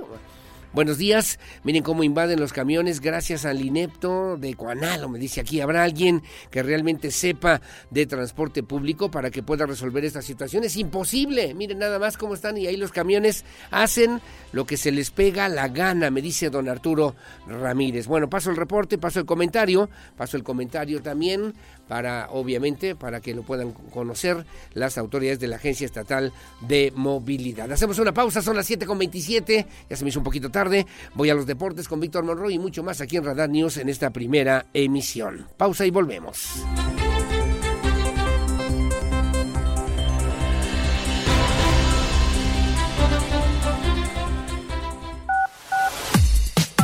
Porque siempre estamos cerca de ti Síguenos en nuestras redes sociales. En Facebook, Radar News Querétaro. En Instagram, arroba Radar News 1075 FM. En Twitter, arroba Radar News 1075. Goles, estadísticas, pasión, victorias, empates, derrotas y todo lo que acontece en el mundo deportivo con Víctor Monroy en Radar Sports. ¿Cómo le va? Muy buenos días, bienvenidos a la información de los deportes. Les saluda en esta mañana su amigo Víctor Monroy. Este miércoles 10 de mayo arranca la liguilla del Clausura 2023 con la ida de los cuartos de final. Santos Laguna contra Rayados de Monterrey y Atlético San Luis contra Club América nos van a dar una probadita que podría ser un indicativo sobre quién está para llevarse el título. En eh, lo que en el papel es la serie más dispareja de esta liguilla, Santos Laguna contra Monterrey, que une al lugar 13 de la tabla contra el líder de la tabla general, pues es como se estará comenzando la serie de cuartos de final. Realidades opuestas durante el torneo, en el que si tuviéramos que describir a cada equipo con una palabra, pues sería constancia para Rayados y errático para Santos, que tuvo un torneo de subidas y de bajadas con 19 puntos. Hasta el momento no dejan de ser la, sorpresa del clausura 2023, luego de haber dejado fuera al actual campeón, al Pachuca. Por su parte, Atlético de San Luis en contra del América, duelo que también se va a llevar a cabo el día de hoy. San Luis que eliminó a León y bueno, pues como local el equipo potosino registra cuatro ganados, un empate y apenas una derrota. América llega como sublíder del clausura 2023 en una campaña casi perfecta, salvo por la derrota ante Pachuca en la jornada 10 como visitante el equipo americanista. Ha marcado 16 goles, los cuales se tradujeron en 5 victorias, 3 empates y ninguna derrota fuera de casa. ¿Qué dice el técnico americanista Fernando Eltano Ortiz? Aquí sus palabras tenés un partido de 180 minutos y tenés que ser sumamente inteligente a la hora de poder llevarlo a cabo. Y es San Luis es otro San Luis, no es el San Luis de la, de la fase regular. Así que creo que va a ser un lindo partido. Nosotros vamos a salir de la misma manera que lo hicimos en la fase regular. No vamos a cambiar en nada. Ser protagonista de, visitante, de local, lo vamos a seguir haciendo. No, no vamos a buscar algo diferente con respecto a lo que hemos sido durante todo este semestre. Sí que cambia que sabemos que es un partido de 180 minutos, que a veces la desesperación, el querer ir, no ha pasado, ahí está la contestación tuya, con respecto a tomar decisiones que quizás este equipo sabe atacar, poco defender. Entonces son esas cositas que tenemos, tengo que controlar un poco a los jóvenes y decirle que no solamente es atacar y en el momento de defender hay que saberlo defender. Así las cosas, Santos Laguna en contra de Monterrey hoy a las 7 y a las 9 con 10 minutos San Luis en contra de las Águilas del América. En más información, bueno, pues luto para el fútbol de nuestro país, luego de darse a conocer el fallecimiento de Antonio Latota Carvajal, a los 93 años de edad, una leyenda sin duda de balompié nacional que será recordado como el primer futbolista en disputar cinco Copas del Mundo, un mítico portero del Club León y sobre todo de la selección mexicana que defendió el arco del tricolor en los mundiales de Brasil 1950, Suiza 1954, Suecia 1958, Chile 1962 e Inglaterra 1966. Después de finalizar su carrera como guardameta, la Tota Carvajal decidió continuar ligado al fútbol como director técnico y consiguió el primer ascenso a primera división aquí en Querétaro cuando tuvo bajo su mando al conjunto de atletas campesinos. Descansa en paz la Tota Carvajal. En información del fútbol internacional, el Real Madrid empató uno con el Manchester City en la ida de las semifinales de la Liga de Campeones en el Santiago Bernabéu. El día de hoy, el Inter y el Milan en punto de la una de la tarde estarán jugando la otra semifinal de la Champions League. Hasta aquí la información de los deportes. Mi estimado Aurelio, te mando un abrazo. Gracias, buenos días. Le saluda Víctor Monroy.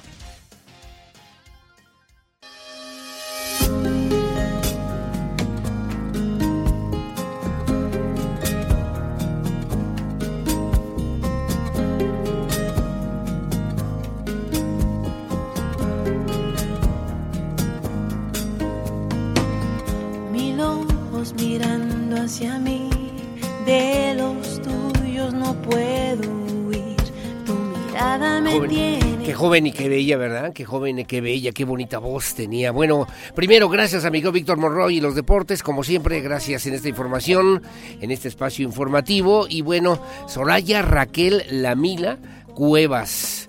Y bueno, nació en los Estados Unidos, en New Jersey, eh, le debo decir un 11 de marzo de 1969 y falleció en Miami, Florida, un 10 de mayo del 2006, conocida también, eh, bueno, pues eh, como Soraya, fue cantante también, colombo estadounidense, su carrera abarcó abarcó 10 años de producción, durante los cuales lanzó al mercado 5 álbums, siendo la única latina en producir todos sus discos simultáneamente en español y también lo hizo en inglés, con los cuales logró, logró ser reconocida, obtuvo el premio Latin Grammy Award para el mejor, la mejor cantautor, la mejor cantautora en el 2004.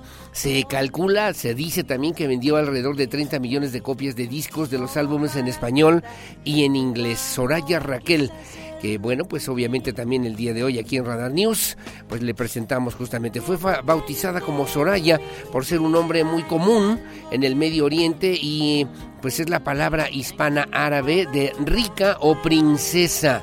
Esto último, esto significa Soraya, se explica justamente ya que la rama materna de su familia es de origen cristiano libanés que emigró desde Líbano hasta, hasta Colombia. Y bueno, pues el día de hoy la recordamos en la carrera musical en el 94. Se desempeñó también como aeromoza que conoció a un ejecutivo discográfico a quien hizo interesar también en su trabajo musical. Obtuvo un contrato de grabación en Polygram y luego también grabó su primer álbum llamado On Night Likes This, que se grabó en Abbey Roads, en estudios en Londres, y del cual grabó la versión española titulada En esta noche. Recibió también una aclamación positiva de la crítica y le permitió hacer giras con otros músicos conocidos como Natalie Merchant, eh, también con Suchero, eh, con Sting y con Alanis, Alanis Morissette, con quien también pudo interpretar algunas melodías. Bueno, el día de hoy aquí Soraya en Radar News en esta primera emisión, en este Día de las Madres especial para todos nosotros y que sirva también para dar la bienvenida a mi querida Olivia Lara y lo mejor de los espectáculos. Adelante, por favor, y buenos días. Una hora cada vez vuelve el llanto y regreso a ti. Es que te quiero tanto. Mil pensamientos giran a mi alrededor, hacen que sienta paz interior. Al pensar el porqué de esta situación, en tus besos encuentro la solución. De repente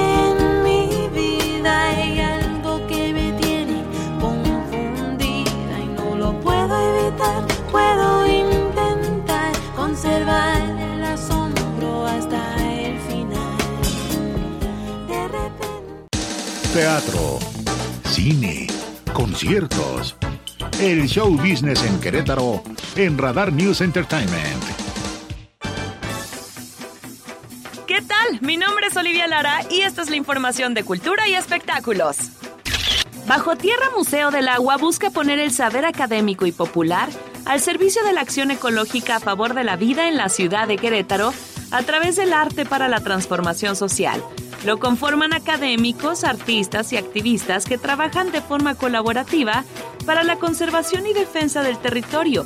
Además, se trata del primer museo del agua virtual cuya plataforma, bajotierra.com.mx, reúne acervo histórico de la ecología local, como infografías, cartografías y mapas colaborativos sobre las zonas con mayor valor y riesgo ecológico e hidrológico en la ciudad. También cuenta con material audiovisual y exposiciones temporales de fotografía, pintura, arte digital, además de música y poesía, cuyos contenidos giran en torno a estos mismos temas. A diferencia de otros museos en bajo tierra, los visitantes pueden interactuar con las colecciones que yacen tanto en sus salas permanentes como temporales e incluso colaborar para acrecentarlas.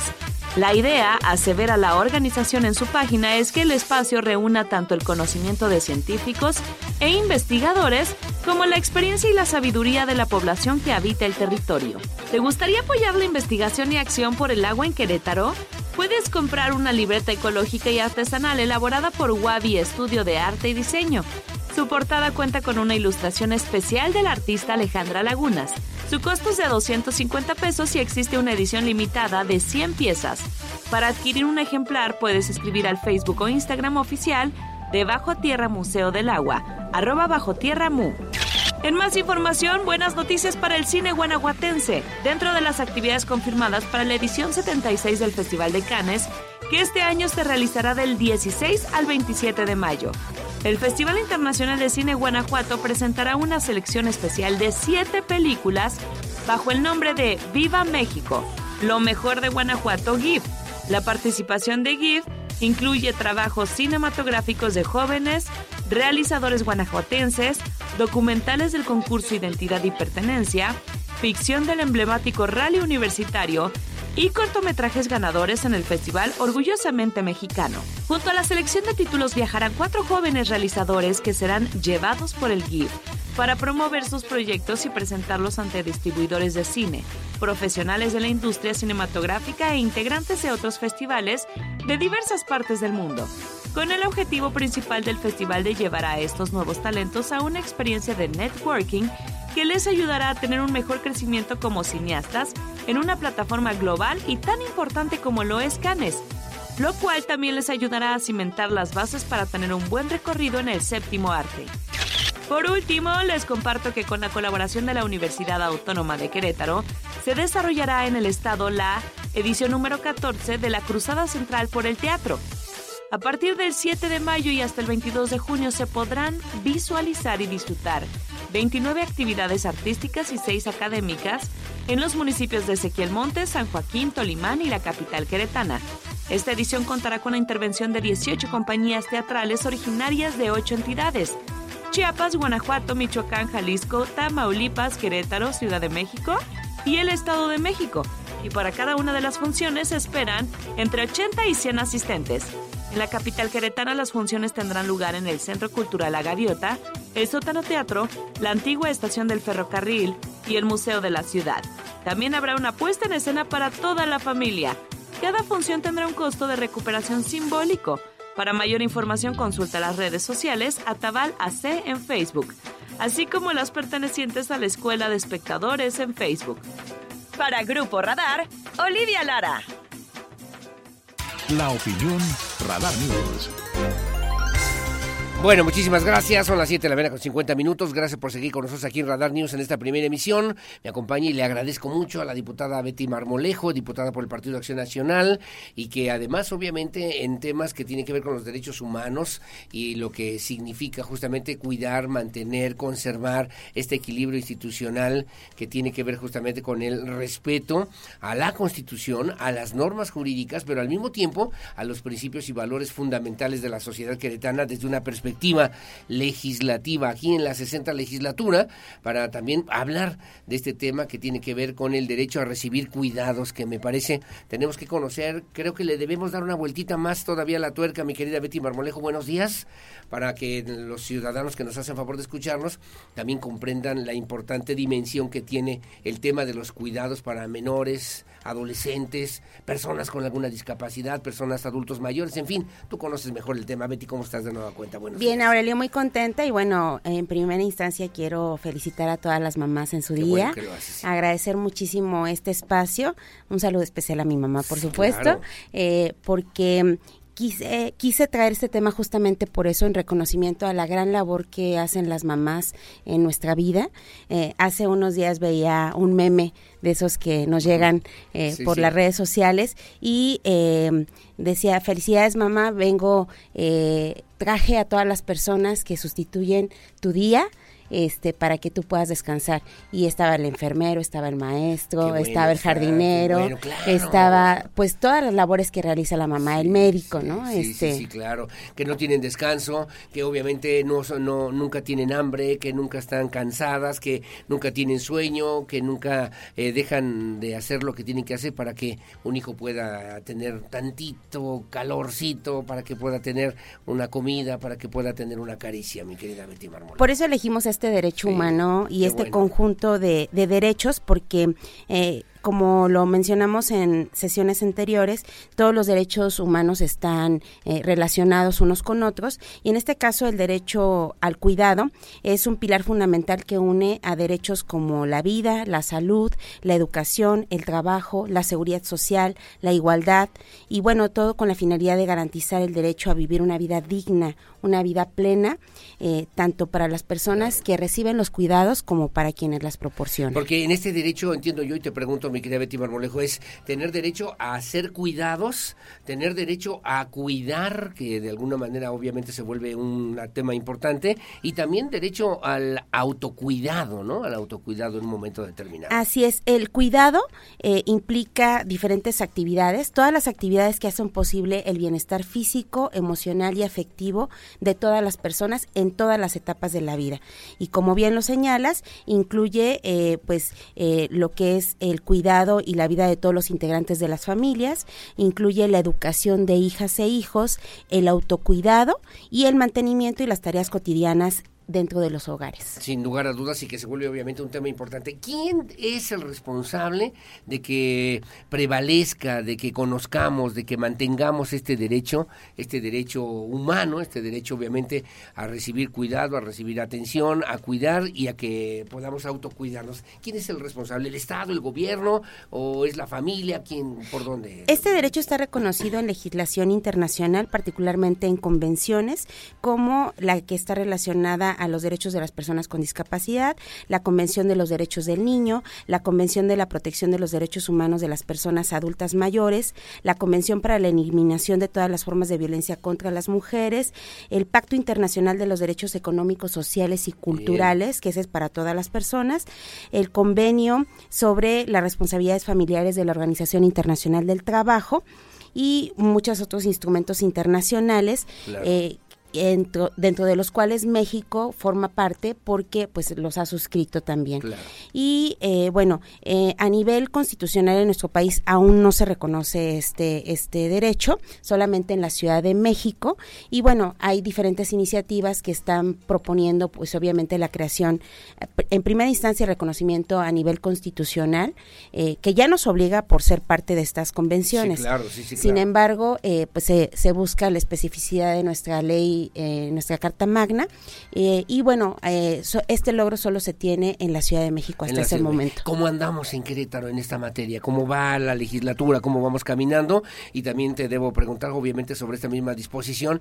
Me parece que hay temas importantes. ¿Qué papel juega la sociedad en un momento determinado, mi querida Betty? Este es un derecho que tiene principios muy importantes. En primera instancia, lo que es la universalidad, la corresponsabilidad. Y me quiero detener aquí por, para contestar tu pregunta, porque la corresponsabilidad implica pues que este derecho debe ser promovido y respetado no tan solo por las autoridades, sino también por las familias, como bien lo señalas, por la comunidad, por las organizaciones de la sociedad civil que coadyuvan muy fuerte en estos temas y a las cuales siempre les reconozco su labor. Por supuesto, el sector privado, el sector empleador y el sector educativo. Ahora, no puede ser el gobierno, la autoridad, el dueño del autocuidado, de los cuidados solamente, sino que tiene que venir desde la sociedad en un momento determinado. Betty. Nos involucra a todos, es el conjunto de, de, de, derechos, de responsabilidades que tenemos que asumir todas las personas que formamos parte de esta sociedad y bueno, el enfoque es la sostenibilidad de la vida, el derecho humano más importante para todos. Sin lugar a dudas que es uno de los valores, es el valor más importante de cualquier ser humano. ¿Cómo vamos en Querétaro? Trabajando, hay reticencias, hay ya propuestas, hay posibilidades Tú particularmente has impulsado mucho, además, la integración de organizaciones, de ciudadanos que expresen justamente este tipo de derechos y de necesidades. ¿Cómo vamos en Querétaro en, este tiempo? Este eh, como te lo comentaba, hay, varias iniciativas a nivel federal para que se reconozca en la Constitución eh, mexicana. Sin embargo, en los estados lo que tenemos son análisis, estudios, estamos haciendo eh, dictámenes en primera instancia que pues nos den la información para, para poder eh, sustentar eh, una iniciativa como esta. Eh, es mi intención, por supuesto, el, el poder generar una iniciativa que se, en la que se pueda reconocer el derecho a los cuidados en la Constitución de Querétaro. Es muy complejo, por supuesto, sobre todo si no se ha hecho a nivel federal. y bueno, un sistema integral de cuidados es pues esa entidad que supervisa que pues existan estos principios que mencionábamos de la corresponsabilidad, de la eh, universalidad, de toda lo que es la progresividad de derechos también. Y bueno, eh, la igualdad en general. Lo vas a hacer en esta en esta um, oportunidad que tienes en esta 60 legislatura. Tú ya has sido diputada en otras ocasiones, diputada local. ¿Lo harás eh, en esta 60 legislatura? ¿Habrá tiempo, hay tiempo suficiente para poder lograrla? Estoy muy interesada, sin embargo, eh, soy consciente, eh, Aurelio, de que en una legislatura, en un órgano colegiado, se tienen que consensar los proyectos. Y no, no dependen de una sola persona. Entonces, en este sentido, pues eh, eh, mi compromiso sería el recabar toda la información necesaria a través de la Comisión Legislativa para que pues podamos presentar un proyecto una vez que se resuelva también a nivel federal, porque eh, de otra forma es más complejo que en los estados le entremos al tema. Le entremos al tema, pero es una, es una, yo ahorita que me comentaban el tema me decían, oye, vamos a hablar sobre los derechos, eh, el derecho, los dentro del esquema de los derechos humanos, el derecho al cuidado, ¿no? A los cuidados. Decía, ¿a poco existe ese derecho, mi querida Betty Marmolejo? Que es algo que deberíamos conocer más, que debería ser también una propuesta que podría ser también significativa e importante para la sociedad mexicana y en este caso la sociedad queretana, ¿no Sí, existe, eh, reconocido a nivel internacional en los instrumentos que te mencioné y por supuesto, eh, pues se puede entender o se puede resumir como este conjunto de políticas y acciones para cuidar, asistir y apoyar a las personas que requieren cuidados. Estamos hablando de niñas, niños, adultos mayores, personas con discapacidad, mm, pacientes de enfermedades crónicas, etcétera una familia, una persona que no tenga esa oportunidad económica, social, familiar, tendría que recurrir al Estado y el Estado tendría la obligación de hacerlo y atenderlo? Sí, de hecho, eh, sobre todo en la legislación en materia de salud, existen disposiciones expresas para eso. Correcto, es un tema que obviamente tendremos que profundizar un poquito más, el derecho al cuidado como un derecho pues complementario, como tú ya bien lo comentas, del derecho a la salud, también de los derechos humanos y que obviamente representa y significa también uno de los temas importantes a propósito de lo que pues tiene que ver con esta recomposición a nivel nacional en términos geopolíticos, pero también de lo que tendríamos que estar ya revisando en Querétaro y en otros estados de la República. Me sorprende porque de los 32 solamente en la Ciudad de México es donde está reconocido por lo menos ese derecho como tal, ¿no? Así es, y, y este derecho tiene muchos beneficios y se reconoce a nivel legislativo, si se regula, porque ya existe, ya se prestan los servicios de cuidado, simplemente pues no están formalizados en todos los casos. Y bueno, tiene mucho eh, muchos, muchos beneficios este si se implementara un sistema eh, de cuidados tanto a nivel nacional como, como en el Estado, eh, porque en primera instancia contribuye al bienestar directo de las personas, permite la creación directa e indirecta de empleos, también facilita la participación de las mujeres en la fuerza laboral. Esto es un tema bien importante eh, con la creación de guarderías y de todos estos em, espacios también que en los que puede apoyar la iniciativa privada. Se fortalece a las familias porque se redistribuye el trabajo asignado mayoritariamente a las mujeres, se promueve la paternidad activa, eh, se eh, también la crianza de niñas y niños más participativos formados en una cultura con mayor equidad. Sin duda alguna, estaba viendo, mira, tienes derecho al cuidado y a la protección como un derecho que también le debemos enseñar a las niñas, a los niños, a los adolescentes, porque también tenemos que aprender y considerar y conocer los adultos. Betty Marmolejo, como siempre, interesante además la propuesta para el día de hoy, donde te podemos seguir, donde te podemos consultar y que podemos también, si hay algún mecanismo, un método de contacto contigo. Beatriz Marmolejo Rojas en Facebook, Betty Marmolejo en Instagram y en el 442-251-9100, extensión 1045 en la legislatura de Te manda saludos don Pedro Alberto Rodríguez, saludos y felicidades a la diputada. Y don Enrique Arredondo te manda saludos. Ah, muchos saludos, Enrique. Lo voy a ver al ratito, por cierto. Le mando saludos muy amable, gracias. Como siempre, Betty Marmolejo, que tengas buen día. Igualmente, Aurelio, muchas gracias. Enhorabuena y me sumo además a tu felicitación por el Día de las Madres, a todos que nos hacen favor también de escucharnos y de sintonizarnos en este espacio informativo. Y bueno, bueno, que son parte justamente de este esfuerzo para mi compañera Fer Calixto, para su mamá Luz del Carmen Zamorano, que en paz descanse y que también hoy tenemos que tomar en cuenta nuestra compañera Olivia, Olivia Lara, Olivia Lara que está además por ser madre, y para doña Guillermina Sagún Rojas, mamá de Olivia Lara, que son madres también de nuestros compañeros, compañeras aquí en Radar News en esta primera emisión. Gracias Betty, que tengas buen día. Gracias Aurelio. Hacemos una pausa, su opinión siempre la más importante, son las 8 con 2, 442 592 1075 Radar News, primera emisión. La pausa y volvemos. Thank you.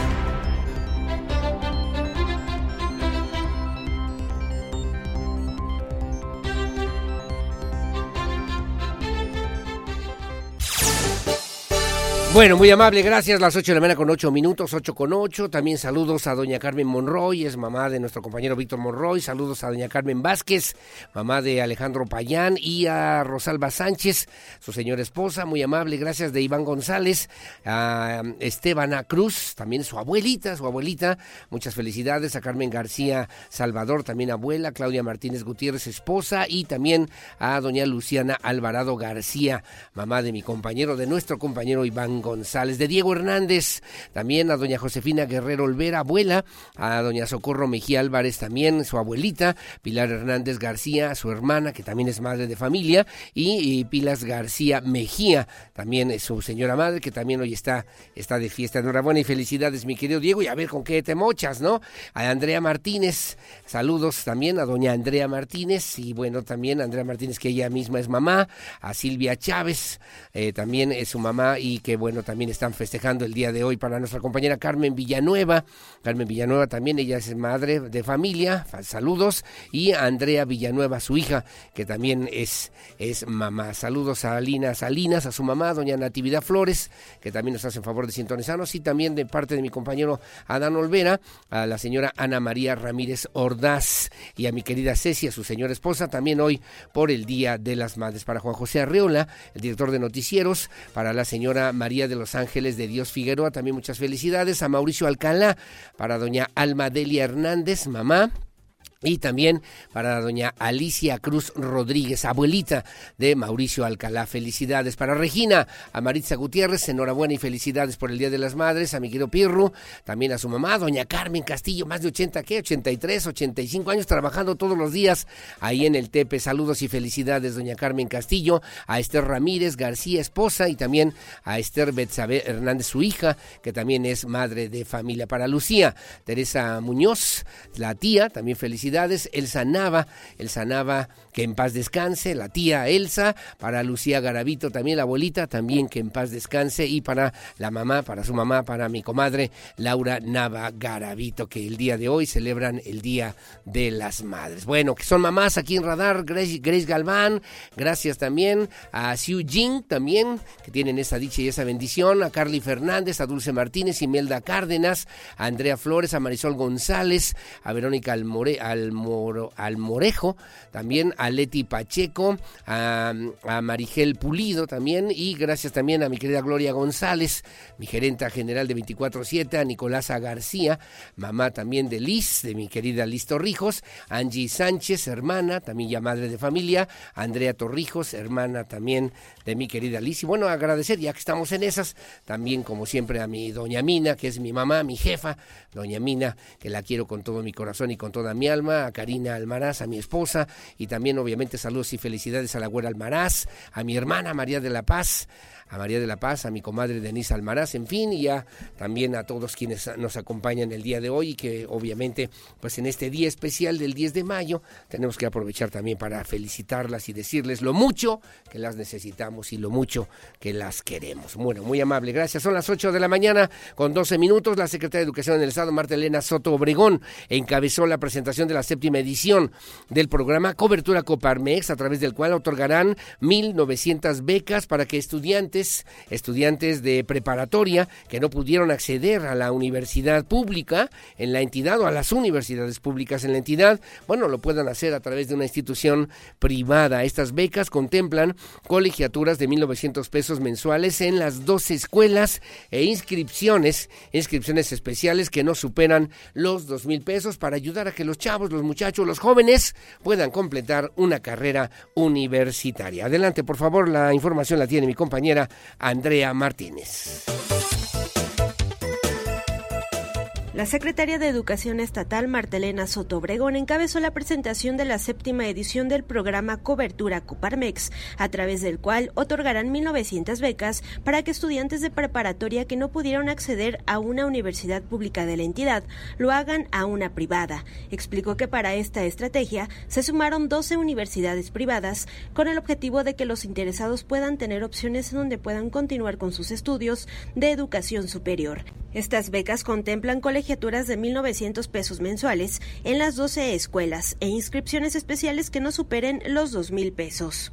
Son alrededor de 11 universidades que, eh, como ya lo decía Jorge Camacho, después de que un eh, aspirante no tiene la posibilidad de ingresar a una universidad pública, con el hecho de mostrar que efectivamente no entró, entra en las posibilidades de los requisitos para ser agraciado de cobertura Coparmex. Son 11 universidades, son 142 programas educativos, la oferta educativa es muy grande, es muy alta, es Soto Obregón recalcó que el objetivo del programa es incrementar la retención escolar en un marco de equidad e inclusión de los alumnos que cursan el nivel media superior en el Estado. Los estudiantes interesados pueden acceder a la página web www.coparmexcro.org, en donde encontrarán las bases de esta convocatoria. Las escuelas participantes en esta séptima edición de cobertura Coparmex son Universidad CNCI, UNICEC, UNIVA, UNIC, Universidad Mondragón, entre otras. Para Grupo Radar, Andrea Martínez.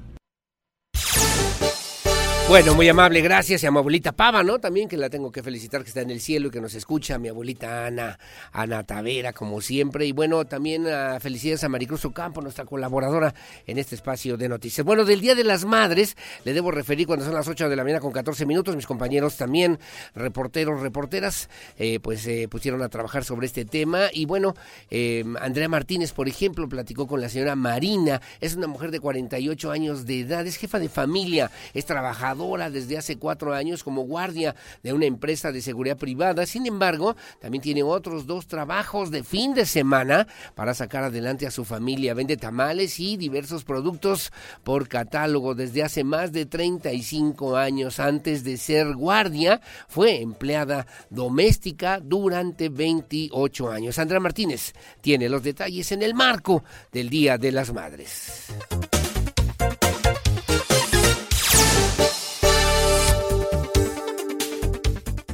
La señora Marina, de 48 años de edad, es jefa de familia y trabaja desde hace cuatro años como guardia de una empresa de seguridad privada. Sin embargo, también tiene otros dos trabajos de fin de semana para sacar adelante a su familia. Vende tamales y diversos productos por catálogo desde hace más de 35 años, aunque antes de ser guardia fue empleada doméstica por 28 años. Compartió que es el único sustento en su casa, pues a su cargo tiene a su papá de 77 años de edad, que no puede caminar, y a un hijo de 16 años. No obstante, también viven con ella dos nietos, su hija de 28 años que también la apoya a la medida de sus posibilidades y algunos sobrinos. Hay que buscar otros medios y pues en este caso pues viene siendo los tamales, viene siendo los catálogos y viene siendo la empresa. Aquí pues es muy... no, no es justo el, el salario como habían dicho que lo iban a subir y no es parejo. A uno no subieron, a otro no nos subieron. O sea, y en mi caso fue menos lo que me pagan a mí que a los demás compañeros que estamos de ocho horas. De lunes a viernes, la señora Marina trabaja como guardia de 8 de la mañana a 4 de la tarde, mientras que los viernes, sábados y domingos vende sus tamales de 6 de la tarde a las 10 de la noche. Para ella, las oportunidades laborales para las mujeres a su edad cada vez son más complicadas y no ve igualdad en esa materia. Por ello, en el marco de este 10 de mayo, Día de las Madres, pidió que haya las mismas oportunidades y que no se les quite la posibilidad de trabajar con un buen salario, horarios justos y todas las prestaciones de ley. Para Grupo Radar, Andrea Martínez.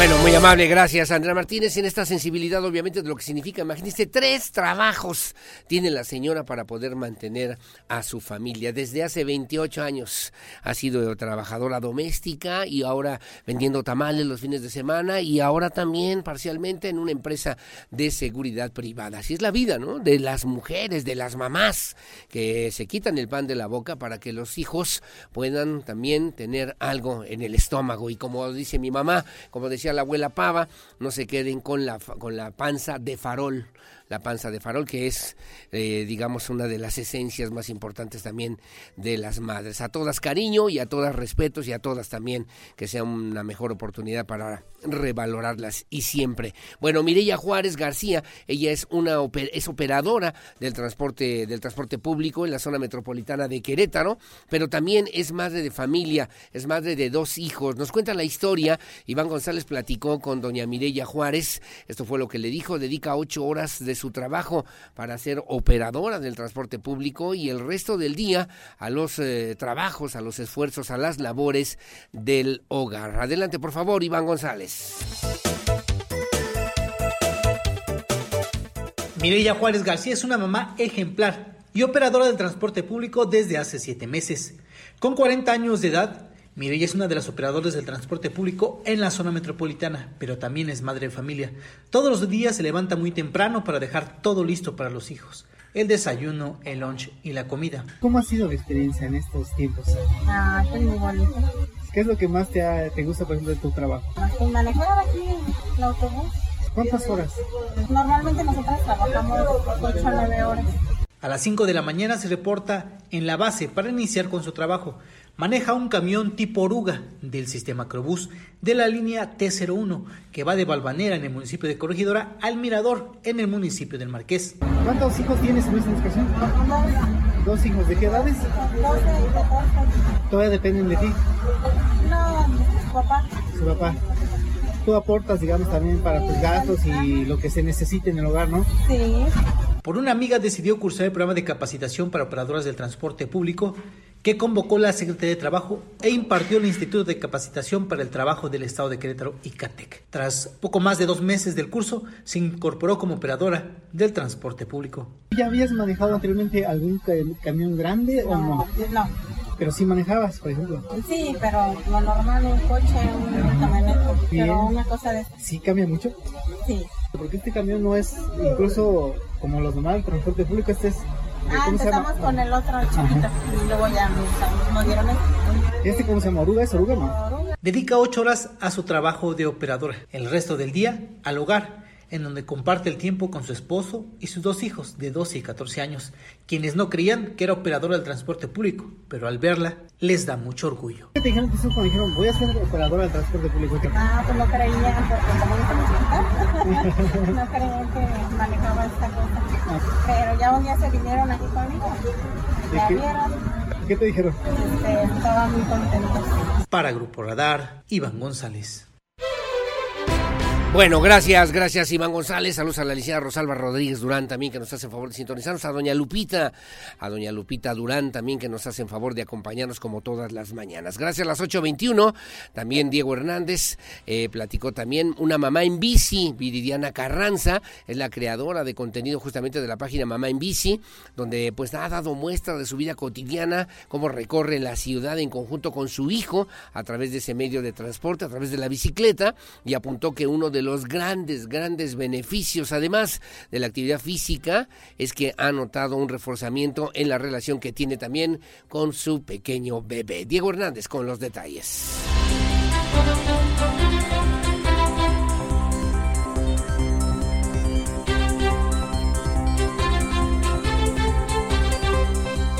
Viridiana Carranza es la creadora de contenido de la página Mamá en Bici, donde muestra su vida cotidiana de cómo recorre la ciudad de Querétaro en conjunto con su hijo en ese medio de transporte. Relató para Radar News que decidió iniciar esta dinámica por las obras de Paseo 5 de febrero, ya que los traslados eran muy tardados.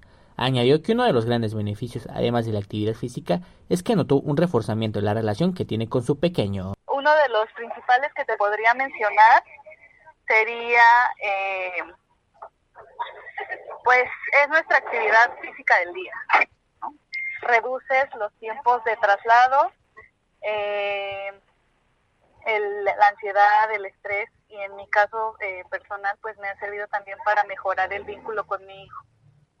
Incluso pues sí, es un momento que pasamos él y yo y que pues nos ayuda también a, a mejorar nuestra convivencia, a tener nuestro momento eh, único de convivencia entre yo. Uno de los objetivos de Mamá en Bici es que otras mamás se animen a usar la bicicleta como medio de transporte con sus hijos y hagan los recorridos más divertidos para ambos, aunque reconoció que a la zona metropolitana de Querétaro le hace falta mucha infraestructura para viajes más seguros. Asimismo, reconoció que no todas las mamás podrían hacerlo, ya que hay distancias más largas, como también los gastos, ya que tener una bicicleta, una silla adaptada, cascos, luces y equipación, pues es algo que no muchas puedan costear. Viridiana, como mamá en bici, disfruta mucho el llevar a su pequeño de esta manera, ya que ha sido una gran alternativa a estar en un automóvil. Para el Grupo Radar, Diego Hernández. Bueno, muy amable, gracias. Tenemos que hacer una pausa. Son las 8 de la mañana con 24 minutos. Gracias a Polidar Casillas, mi querido amigo y abogado. El día de hoy a la 1.30 de la tarde, en la dirección del registro civil en Juárez número 50, ofrecerá una conferencia sobre la reforma a la Ley General de Derechos de Niñas, Niños y Adolescentes sobre el registro de obligaciones de alimentos. En tema, el tema importante, 1.30 de la tarde, la entrada es libre, es en la dirección del registro civil, allí en Juárez número 50, aquí en el Centro Histórico de Querétaro. Gracias, mi querido, mi querido Polo. Saludos, eh, Polo Casillas. Un abrazo. Las 8.24. Hacemos una pausa, una pausa comercial. Regresamos enseguida con más.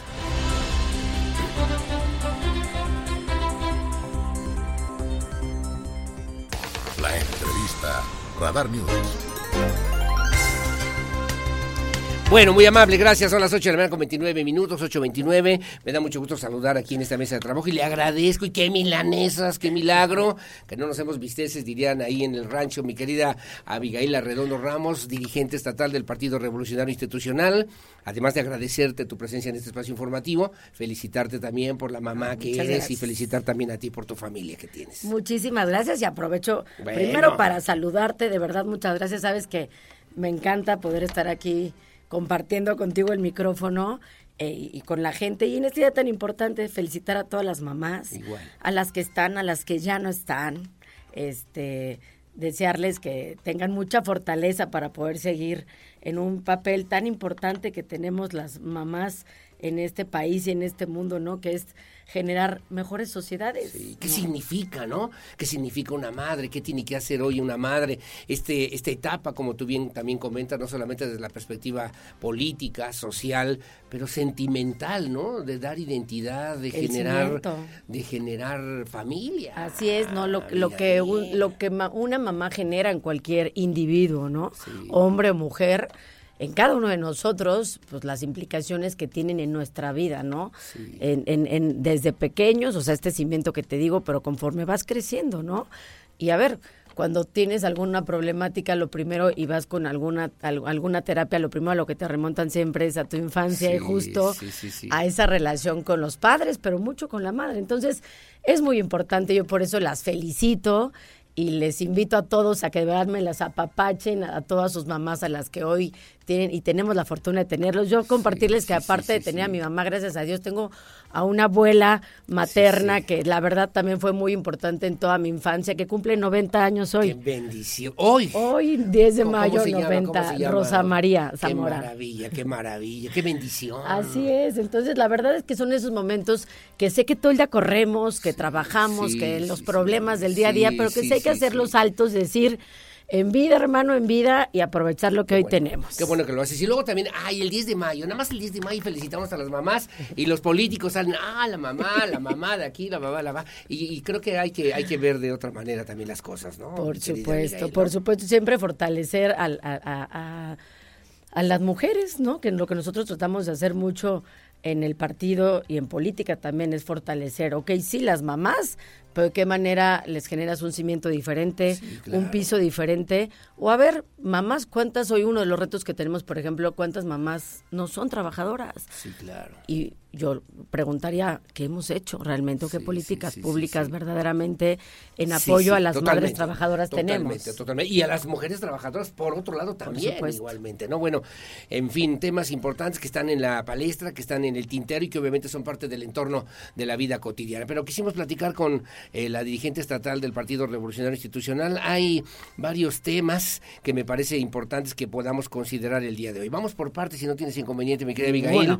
El presidente hace ratito acaba de arremeter de nueva cuenta en contra de la presidenta del Tribunal Superior de Justicia de la, Suprema, Corte. De, la Suprema Corte de Justicia de la Nación, eh, Norma Piña Hernández, eh, le van a dar un reconocimiento por un tema internacional de derechos humanos, juezas de todo el mundo, dijo el presidente, esos reconocimientos se compran, o sea que no, no hay mucho. Pero en el tema del plan B, parece que el presidente ha, ha, generado una situación, no solamente, no sé si de señalamientos en contra de la oposición, eh, sino ya de enfrentamiento fuerte en contra de los grupos de oposición o de quien no sea también afín a la cuarta transformación. Claro, que quien, quien no piense como él, estamos mal. O sea, toda persona del nivel que sea, del poder que sea, que no piense como, como él y que no siga el camino que, que él está marcando o que haya algún señalamiento diferente, todos estamos O sea, mal. el que no esté conmigo, Por supuesto, o sea, es, es- está mal, ¿no? Sí, Eso sí. al final eh, se llama autoritarismo.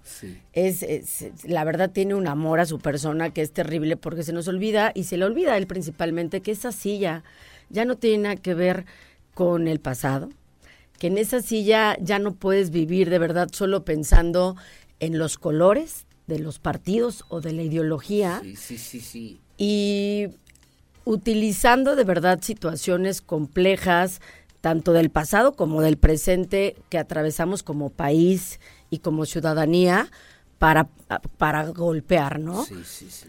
Creo que lo último que necesitamos es más violencia. Y yo no me voy a ir lejos a escuchar y a lo que pasa en la mañanera, sino todos los días.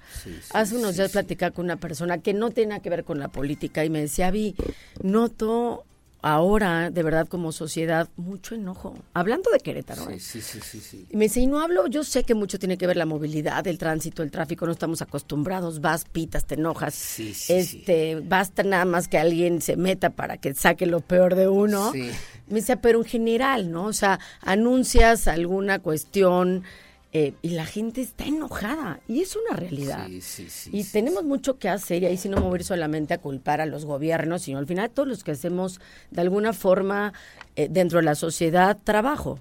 No es qué está pasando y por qué estamos en una sociedad hoy eh, con, con- ese enojo. Pero, nos hemos metido esa dinámica de enojo, ¿Y de estrés, qué iba de con esto? estar hasta el gorro. Pero cuando de repente dices, ¿y qué está haciendo el gobierno? ¿O qué estamos sí, sí. planteando para hacerlo diferente? Y ¿Qué volteas están haciendo los políticos? y abres una mañanera, la prendes y lo único que escuchas son insultos, eh, señalamientos, a un hombre enojado hablando y dividiendo Un entre los fifís, los chairos, los autoritarios, Los corruptos, los corruptos, los, no corruptos, eh, de verdad, mandándonos de un extremo al otro, pues eso no abona polarizando y pulverizando. Entonces, eso es sumamente peligroso. Yo creo que hay que dejar colores a un lado y pensar en lo que viene en la construcción del proceso importantísimo que viene, que es el 24, y decir qué queremos como nación. Sí, claro. ¿Qué queremos como nación? Y creo que tiene que ir más allá de los intereses personales. Y yo entiendo que todos tenemos intereses personales. Pecaríamos, sí, y yo pecaría diciendo claro. que yo no tengo un Sí, interés claro, personal. Por supuesto, todos. Pero hoy tenemos que dejar esos intereses personales y construir. ¿Y a qué me refiero con construir? Y voy a poner un ejemplo porque lo veía en una reunión nacional que tuvimos hace un par de días. MC, por ejemplo.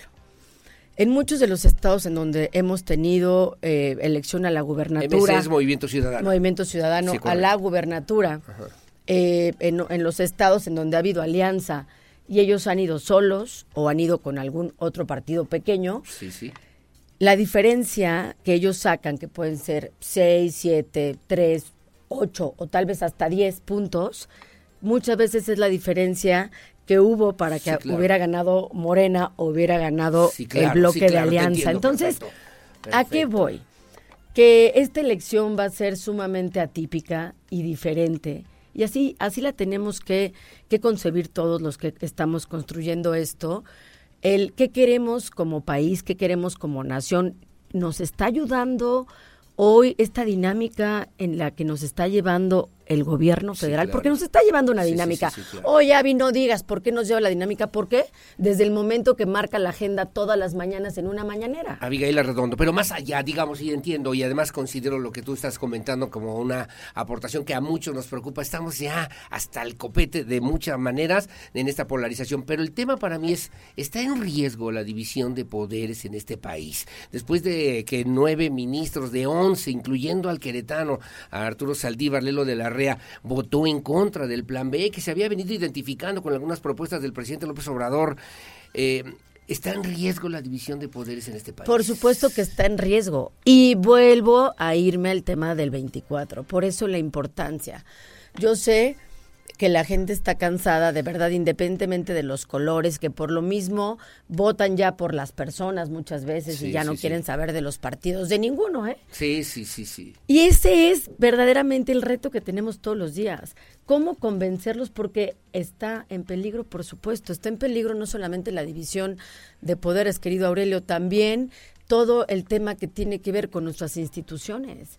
Instituciones que por años se han ido perfeccionando, como el Instituto Nacional Electoral, antes IFE, que es perfectible, por supuesto que es perfectible como toda institución manejada por humanos. Sí, claro. Porque las instituciones no son buenas o malas. Solo el ser humano es somos los, por los humanos y las personas y los funcionarios y políticos los que somos buenos o malos. Entonces, hoy eh, tenemos que hacer este bloque verdadero de, ya no voy a hablar de oposición, este bloque de defensa ¿De a favor de, por supuesto, ¿De instituciones? de instituciones, de, ¿De ciudadanos, de organizaciones? de políticos, de todos los que estemos en contra de lo que hoy está pasando. Pero ¿qué es el plan C? Y vamos con lo mismo, ¿no? Porque el presidente dice, ah, no, plan B no los quisieron, ahí les va el plan C y que lo vamos a poner, por cierto, en el 2024. ¿Qué piensas? ¿Qué te imaginas? El ¿Qué plan su- C, supones tú que es al el plan final C? son modificaciones que ellos están haciendo que tienen que ver, ustedes saben que hay muchas normas, ¿no? No solamente cuando hablas de la ley electoral y la ley electoral te rige, ¿no? Y eso baja a cada estado, ¿no? Dentro del tema del fortalecimiento de la, democra- de la democracia, hay muchas normas, hay leyes y hay reglamentos.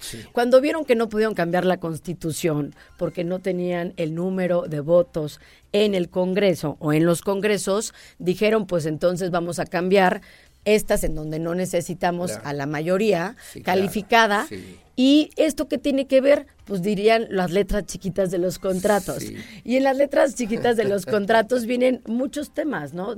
Temas de forma, por ejemplo, que no son de fondo, como el mover eh, el proceso electoral y recorrerlo dos meses, ¿no? Sí, claro. Desde cosas tan sencillas, eh, de verdad que tal vez no tienen un impacto eh, fuerte, pero como también temas que tienen que ver con el recurso público que a la gente sí le molesta ver de tapizado de los de, de- de- de la imagen de políticos, hombres y mujeres de todos los colores, a estas alturas del sí, sí, partido, claro. cuando tú sientes cada vez el bolsillo más apretado, cuando vas por medicamento y qué crees, pues ya no tienes un programa de salud porque no existe, ¿no? Porque no existe. sí, sí. Eh, y entonces estos son los verdaderos temas. Entonces yo estoy enojado como ciudadano por esto, por esto y por esto. De repente, ¿qué crees? Que le dan para atrás y en la propuesta que mete el, el gobierno federal es que las corcholatas puedan andar con el recurso público como si nada Con la pasara. mano en la cintura. Con el erario eh, y con, con el dinero público. Dejaré un tema que tenía yo antes, nos quedan unos minutos, pero nada más, esto de las corcholatas, porque vemos, eh, vemos espectaculares, que van a presentar un libro, que van a hablar de sus memorias, que van a hablar de su abuelita, y ahí están con el pretexto de los espectaculares las mamás. de las corcholatas federales y corcholatas locales. Y tú hiciste un señalamiento es. que me llamó la atención, y por eso queríamos platicar contigo, mi querida Abigail la Redonda. Así es. Entonces la ley para qué sirve, ¿dónde están? No me vengan con que la ley, dijo el presidente. Sí, lo que pasa es que esta parte, ¿no? Encuentro una laguna y una salidita dentro de la ley para que no pueda afectar. Entonces, yo creo que eso es lo, lo que no. es eh, ¿Respetamos o no respetamos la ley? Sí, ¿no? sí, sí, claro. Es, es muy clara. Oye, lagunas, pues sí, siempre van a encontrar y grandes abogados que las encuentren eso se trata. y que le encuentren la Ajá, salida, sí, sí. Pero eso, volvemos y quitando el lado jurídico, ¿qué es lo que la ciudadanía quiere? Yo te platicaba ahorita antes fuera del aire que unos amigos con los que estuve el fin de semana pasado, que no tenía que ver, me decían, Avi, y tú sabes que independientemente del color que yo eh, te- esté en mi corazón o por quien yo vote más, eso me molesta verdaderamente. O sea, ya hay políticos que yo tal vez podría haber visto con otros ojos y de repente veo esas acciones y me molesta verdaderamente, ¿no? Sí, sí, sí, sí. El que a estas alturas te tapicen de espectaculares y de publicidad con recurso que tampoco creo que sea del ciudadano, como veni- como aquí dijo Claudia, ¿no? Oye, mis espectaculares los pagaron los ciudadanos. Yo Y la verdad es que quisiera que me presentaran y los a ese boletos de avión ciudadano. también los pago con o los dinero, conciertos del Zócalo a- son gratis, Sí, ¿no? no, bueno. O sea, este, este tipo de cosas que la gente ya no cree, que ya no creemos y que tenemos que ser eh, muy empáticos los que nos dedicamos a esto. Lagunas todos podemos encontrar. Pero más creativos también, ¿no? Como y salidas. ¿Y qué es tierra? Sí, sí. tierra, totalmente, Aurelio. La gente lo que sigue diciendo es cercanía, es de qué momento abanderaste tú una causa, independientemente que vengas y me digas, esto no me toca porque yo no gobierno, no es ok. Yo no gobierno, voy a poner un ejemplo del PRI hoy. No gobierno, pero bueno, te acompaño. ¿A qué dependencia vamos? ¿Qué necesitas? Acompañamiento. Sin lugar a dudas. Y bueno, hemos visto de corcholatas de los secretarios, ¿no? De los secretarios de la jefa de gobierno, pero también en Querétaro tú hiciste algún señalamiento, incluso de manera particular y puntual, para la licenciada Murguía y para Agustín Dorantes Lambarri por actos anticipados de campaña. ¿Lo va a hacer el PRI? Así es, por supuesto que ese día que que me preguntaron y que vimos además de repente ya también tapizado este, principalmente en la capital, eh, los abogados están, por supuesto, que revisando el tema. ¿Por qué? Porque, oye, eh, ya denunciaron a los de Morena, pues sí, pero si, el PAN también lo está haciendo, porque a ver, Acción Nacional también denunció a los de Morena, justo por este tema. Entonces, sí, congruente. Volvemos a esta parte, decir, bueno, él lo hizo primero, ¿no? O sea, no, el tema es ¿Quién lo hizo primero? ¿Quién, quién, no, yo escuché una conversación en un medio de comunicación que decía, no, es que también ustedes robaban. Y yo, bueno, pues entonces en medio de rateros no nos vamos a entender nunca, ¿no? Sí, claro, el de usted robaban Oye, nos queda un minuto, nos queda un minuto, mi querida Miguel Redondo, agradecerte como siempre. Y, bueno, que siempre el dirigente nacional, Alejandro Moreno, se queda hasta agosto del 2024 en una asamblea estatutaria que también fue reconocido por lo menos en esta dirigencia nacional. Y significa eso que va a ser quien determine en buena medida en estas consultas, formas y demás, cómo se van a, quiénes van a ser candidatos en el 2024, candidatas. Así es, el partido ya da desde hace mucho tiempo esta salida, ¿no? El, cuando viene un proceso electoral del tamaño que sea, pero más como el que tendremos en el 24, es muy peligroso eh, cambiar una dirigencia un mes antes de, de, que inicie un proceso. Y lo tenemos nosotros también aquí en el tema local. Eh, sabemos todos que en el momento en el que ya viene proceso, tú ya no puedes hacer movimientos, ya no puedes cambiar sectores, organizaciones seccionales. claro. ¿Por qué? Porque viene justo un proceso y los estatutos lo marcan. Entonces, ¿qué fue lo, lo que sucedió? Que en diciembre, el, el, en el seno del, del Consejo Político Nacional, que es el máximo órgano de toma de decisiones en el partido, pues se votó esta prórroga, ¿no? De ajustar solamente de tres meses a que dijera 90 días, porque tú sabes que cambia entre tres meses dejarlo abierto a 90 días. Entonces, al modificarlo hubo una denuncia y, y, el tribunal, para mi gusto, se excedió, porque es la autodeterminación de los partidos, es una decisión interna. Entonces, eh, seguimos con ese camino y hace apenas unos días, pues el tribunal dijo no, sí, es el camino que están siguiendo además todos los partidos es políticos. un tema de autodeterminación y ustedes deciden y así fue. hace dos días tuvimos una sesión en donde decidimos solamente con tres votos en contra y creo que 498 a favor que se pudiera continuar con el trabajo de esta dirigencia, Carolina Villano y eh, de Alito Moreno, para el proceso que viene. Hay que elegir candidato o candidato, eh, todo se ve que puede ser con la alianza y por eso digo todo se ve parece que así va a ser. porque en política lo único seguro es que no hay nada seguro.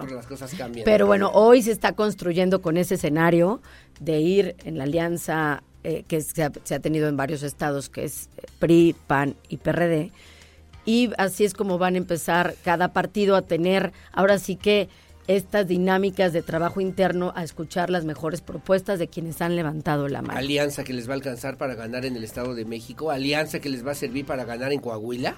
Pues la verdad es que los trabajos se están haciendo eh, de forma fuerte.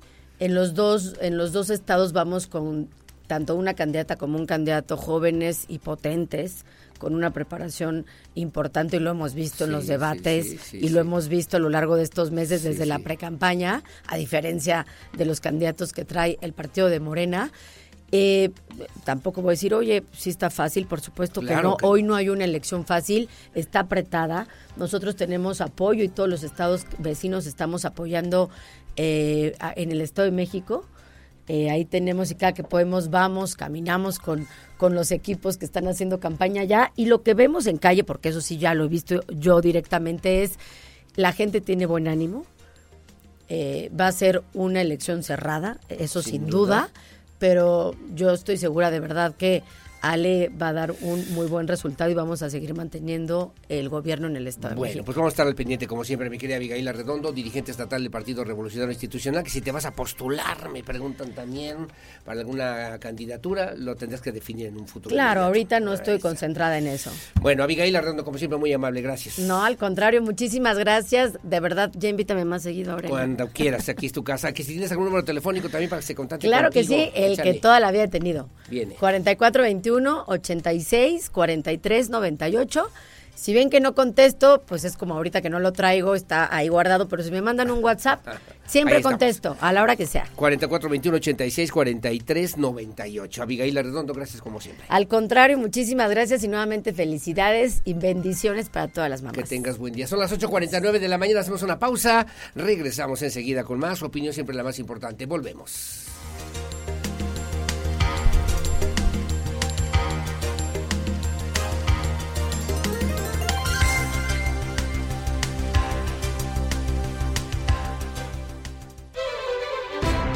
Bueno, muchísimas gracias. Son las 8 de la mañana con 54 minutos. Me da mucho gusto saludar y agradezco mucho que estén de visita, que nos hagan favor también de acompañarnos el día de hoy, ya casi para despedirnos. Gracias a mi querido amigo y abogado, colega Luis Armenta Bucio, que nos hace favor también de acompañarnos. A Luis Mariano, que también está el día de hoy también por aquí en la cabina. Muy amable, gracias. Le mandamos saludos a Cintia, que también nos hace favor de escucharnos. Y obviamente a mi querida Sandra Valderas, que son parte de la familia, son parte de la familia Armenta Valderas y que obviamente pues hoy están aquí con nosotros. Muy amable. Gracias, mi querido, mi querido Luis Mariano, que nos hace favor también de acompañarnos. Bueno, rápidamente me dice buenos días. Le pido también un gran saludo, reconocimiento a todas aquellas personitas que con su esfuerzo sacan adelante toda la sociedad, dando ejemplo de lo que se debe, se debe hacer todos los días con cariño, con respeto, con humildad. Un saludo también para doña Patricia Linares, es la mamá también de mis hijos, Ana Lady, y todas las mamitas que ya no tienen a sus hijos por razones personales. Un fuerte saludo. Agradezco como siempre, señor Peña, me dice mi querido Charlie. Saludos, como siempre. Saludos a doña Mina, nuestros respetos, mamá y vecina de Jardines de la Hacienda. Gracias. Igualmente, saludos a Karina Favela Hernández. Saludos, gracias. Que tengan buen día. Eh, felicitar también a mi esposa María Aurelia Becerra Álvarez por el Día de las Madres y a mi ahijada María Becerra Rodríguez por su cumpleaños número 32. Como siempre, muy amable, gracias. Tengo un audio, ya no me da tiempo de ponerlo, mi querida Lucía. Como siempre, gracias, buen día, un gusto saludarlo, enviarle un abrazo también para, para su mamá, para, bueno, para mi mamá, me hacen favor de, de saludarla, que la conserve muchos años, bendiciones también y bueno, sincero, incondicional saludo para usted y para su familia, como siempre. Ahora, ahora que vengan las felicitaciones y como siempre, también las mejores atenciones para disfrutar de lo que hoy por hoy nos entrega, nos concede la vida. Buenos días, solicitarle también de favor que felicite a mi esposa Guadalupe Soto Arriaga por el Día de las Madres y pedirle también un boleto para que vaya al concierto de Mijares. Gracias, me dice, me dice Aurelio Ángeles Morales. También me mandan una invitación para un retiro, un retiro de Pascua eh, también en la huerta del Templo de la Santa Cruz están invitando también, invitados especiales el presbítero Luis Salas y el presbítero Modesto Lule. La entrada es libre y bueno, además eh, puede usted participar en esta renovación carismática de la Santa Cruz aquí en Querétaro 13 y 14 de mayo. Ya nos vamos, como siempre muy amable, gracias a Mauricio Alcalá en la producción digital. Gracias Mauricio, gracias Regina Martínez, como siempre, en la producción de la televisión en Rodar TV Canal 71 y gracias a Lucía Peñanaba en la coordinación general informativa. Quédese con las guajolotas el día de hoy, Mariana Saldaña y Benjamín González, Benjaja Show, que nos hace favor también de estar con nosotros en esta frecuencia, en la 107.5 de la frecuencia modulada. Yo soy Aurelio Peña, gracias por su compañía y mucho agradezco y aprecio el favor de su confianza, siempre con la fuerza de la verdad. Buenos días, hasta mañana y feliz muy feliz Día de las Madres. Hasta la próxima. Y es que hoy descubrí que si soy feliz. Ahora está listo para tomar buenas decisiones. Radar News con Aurelio Peña, el acontecer de Querétaro, México y el mundo. Ya lo conoce de manera veraz y oportuna. Lo esperamos en nuestra próxima emisión Radar News de Radar 107.5 FM y Canal 71, la tele de Querétaro. Radar en operación.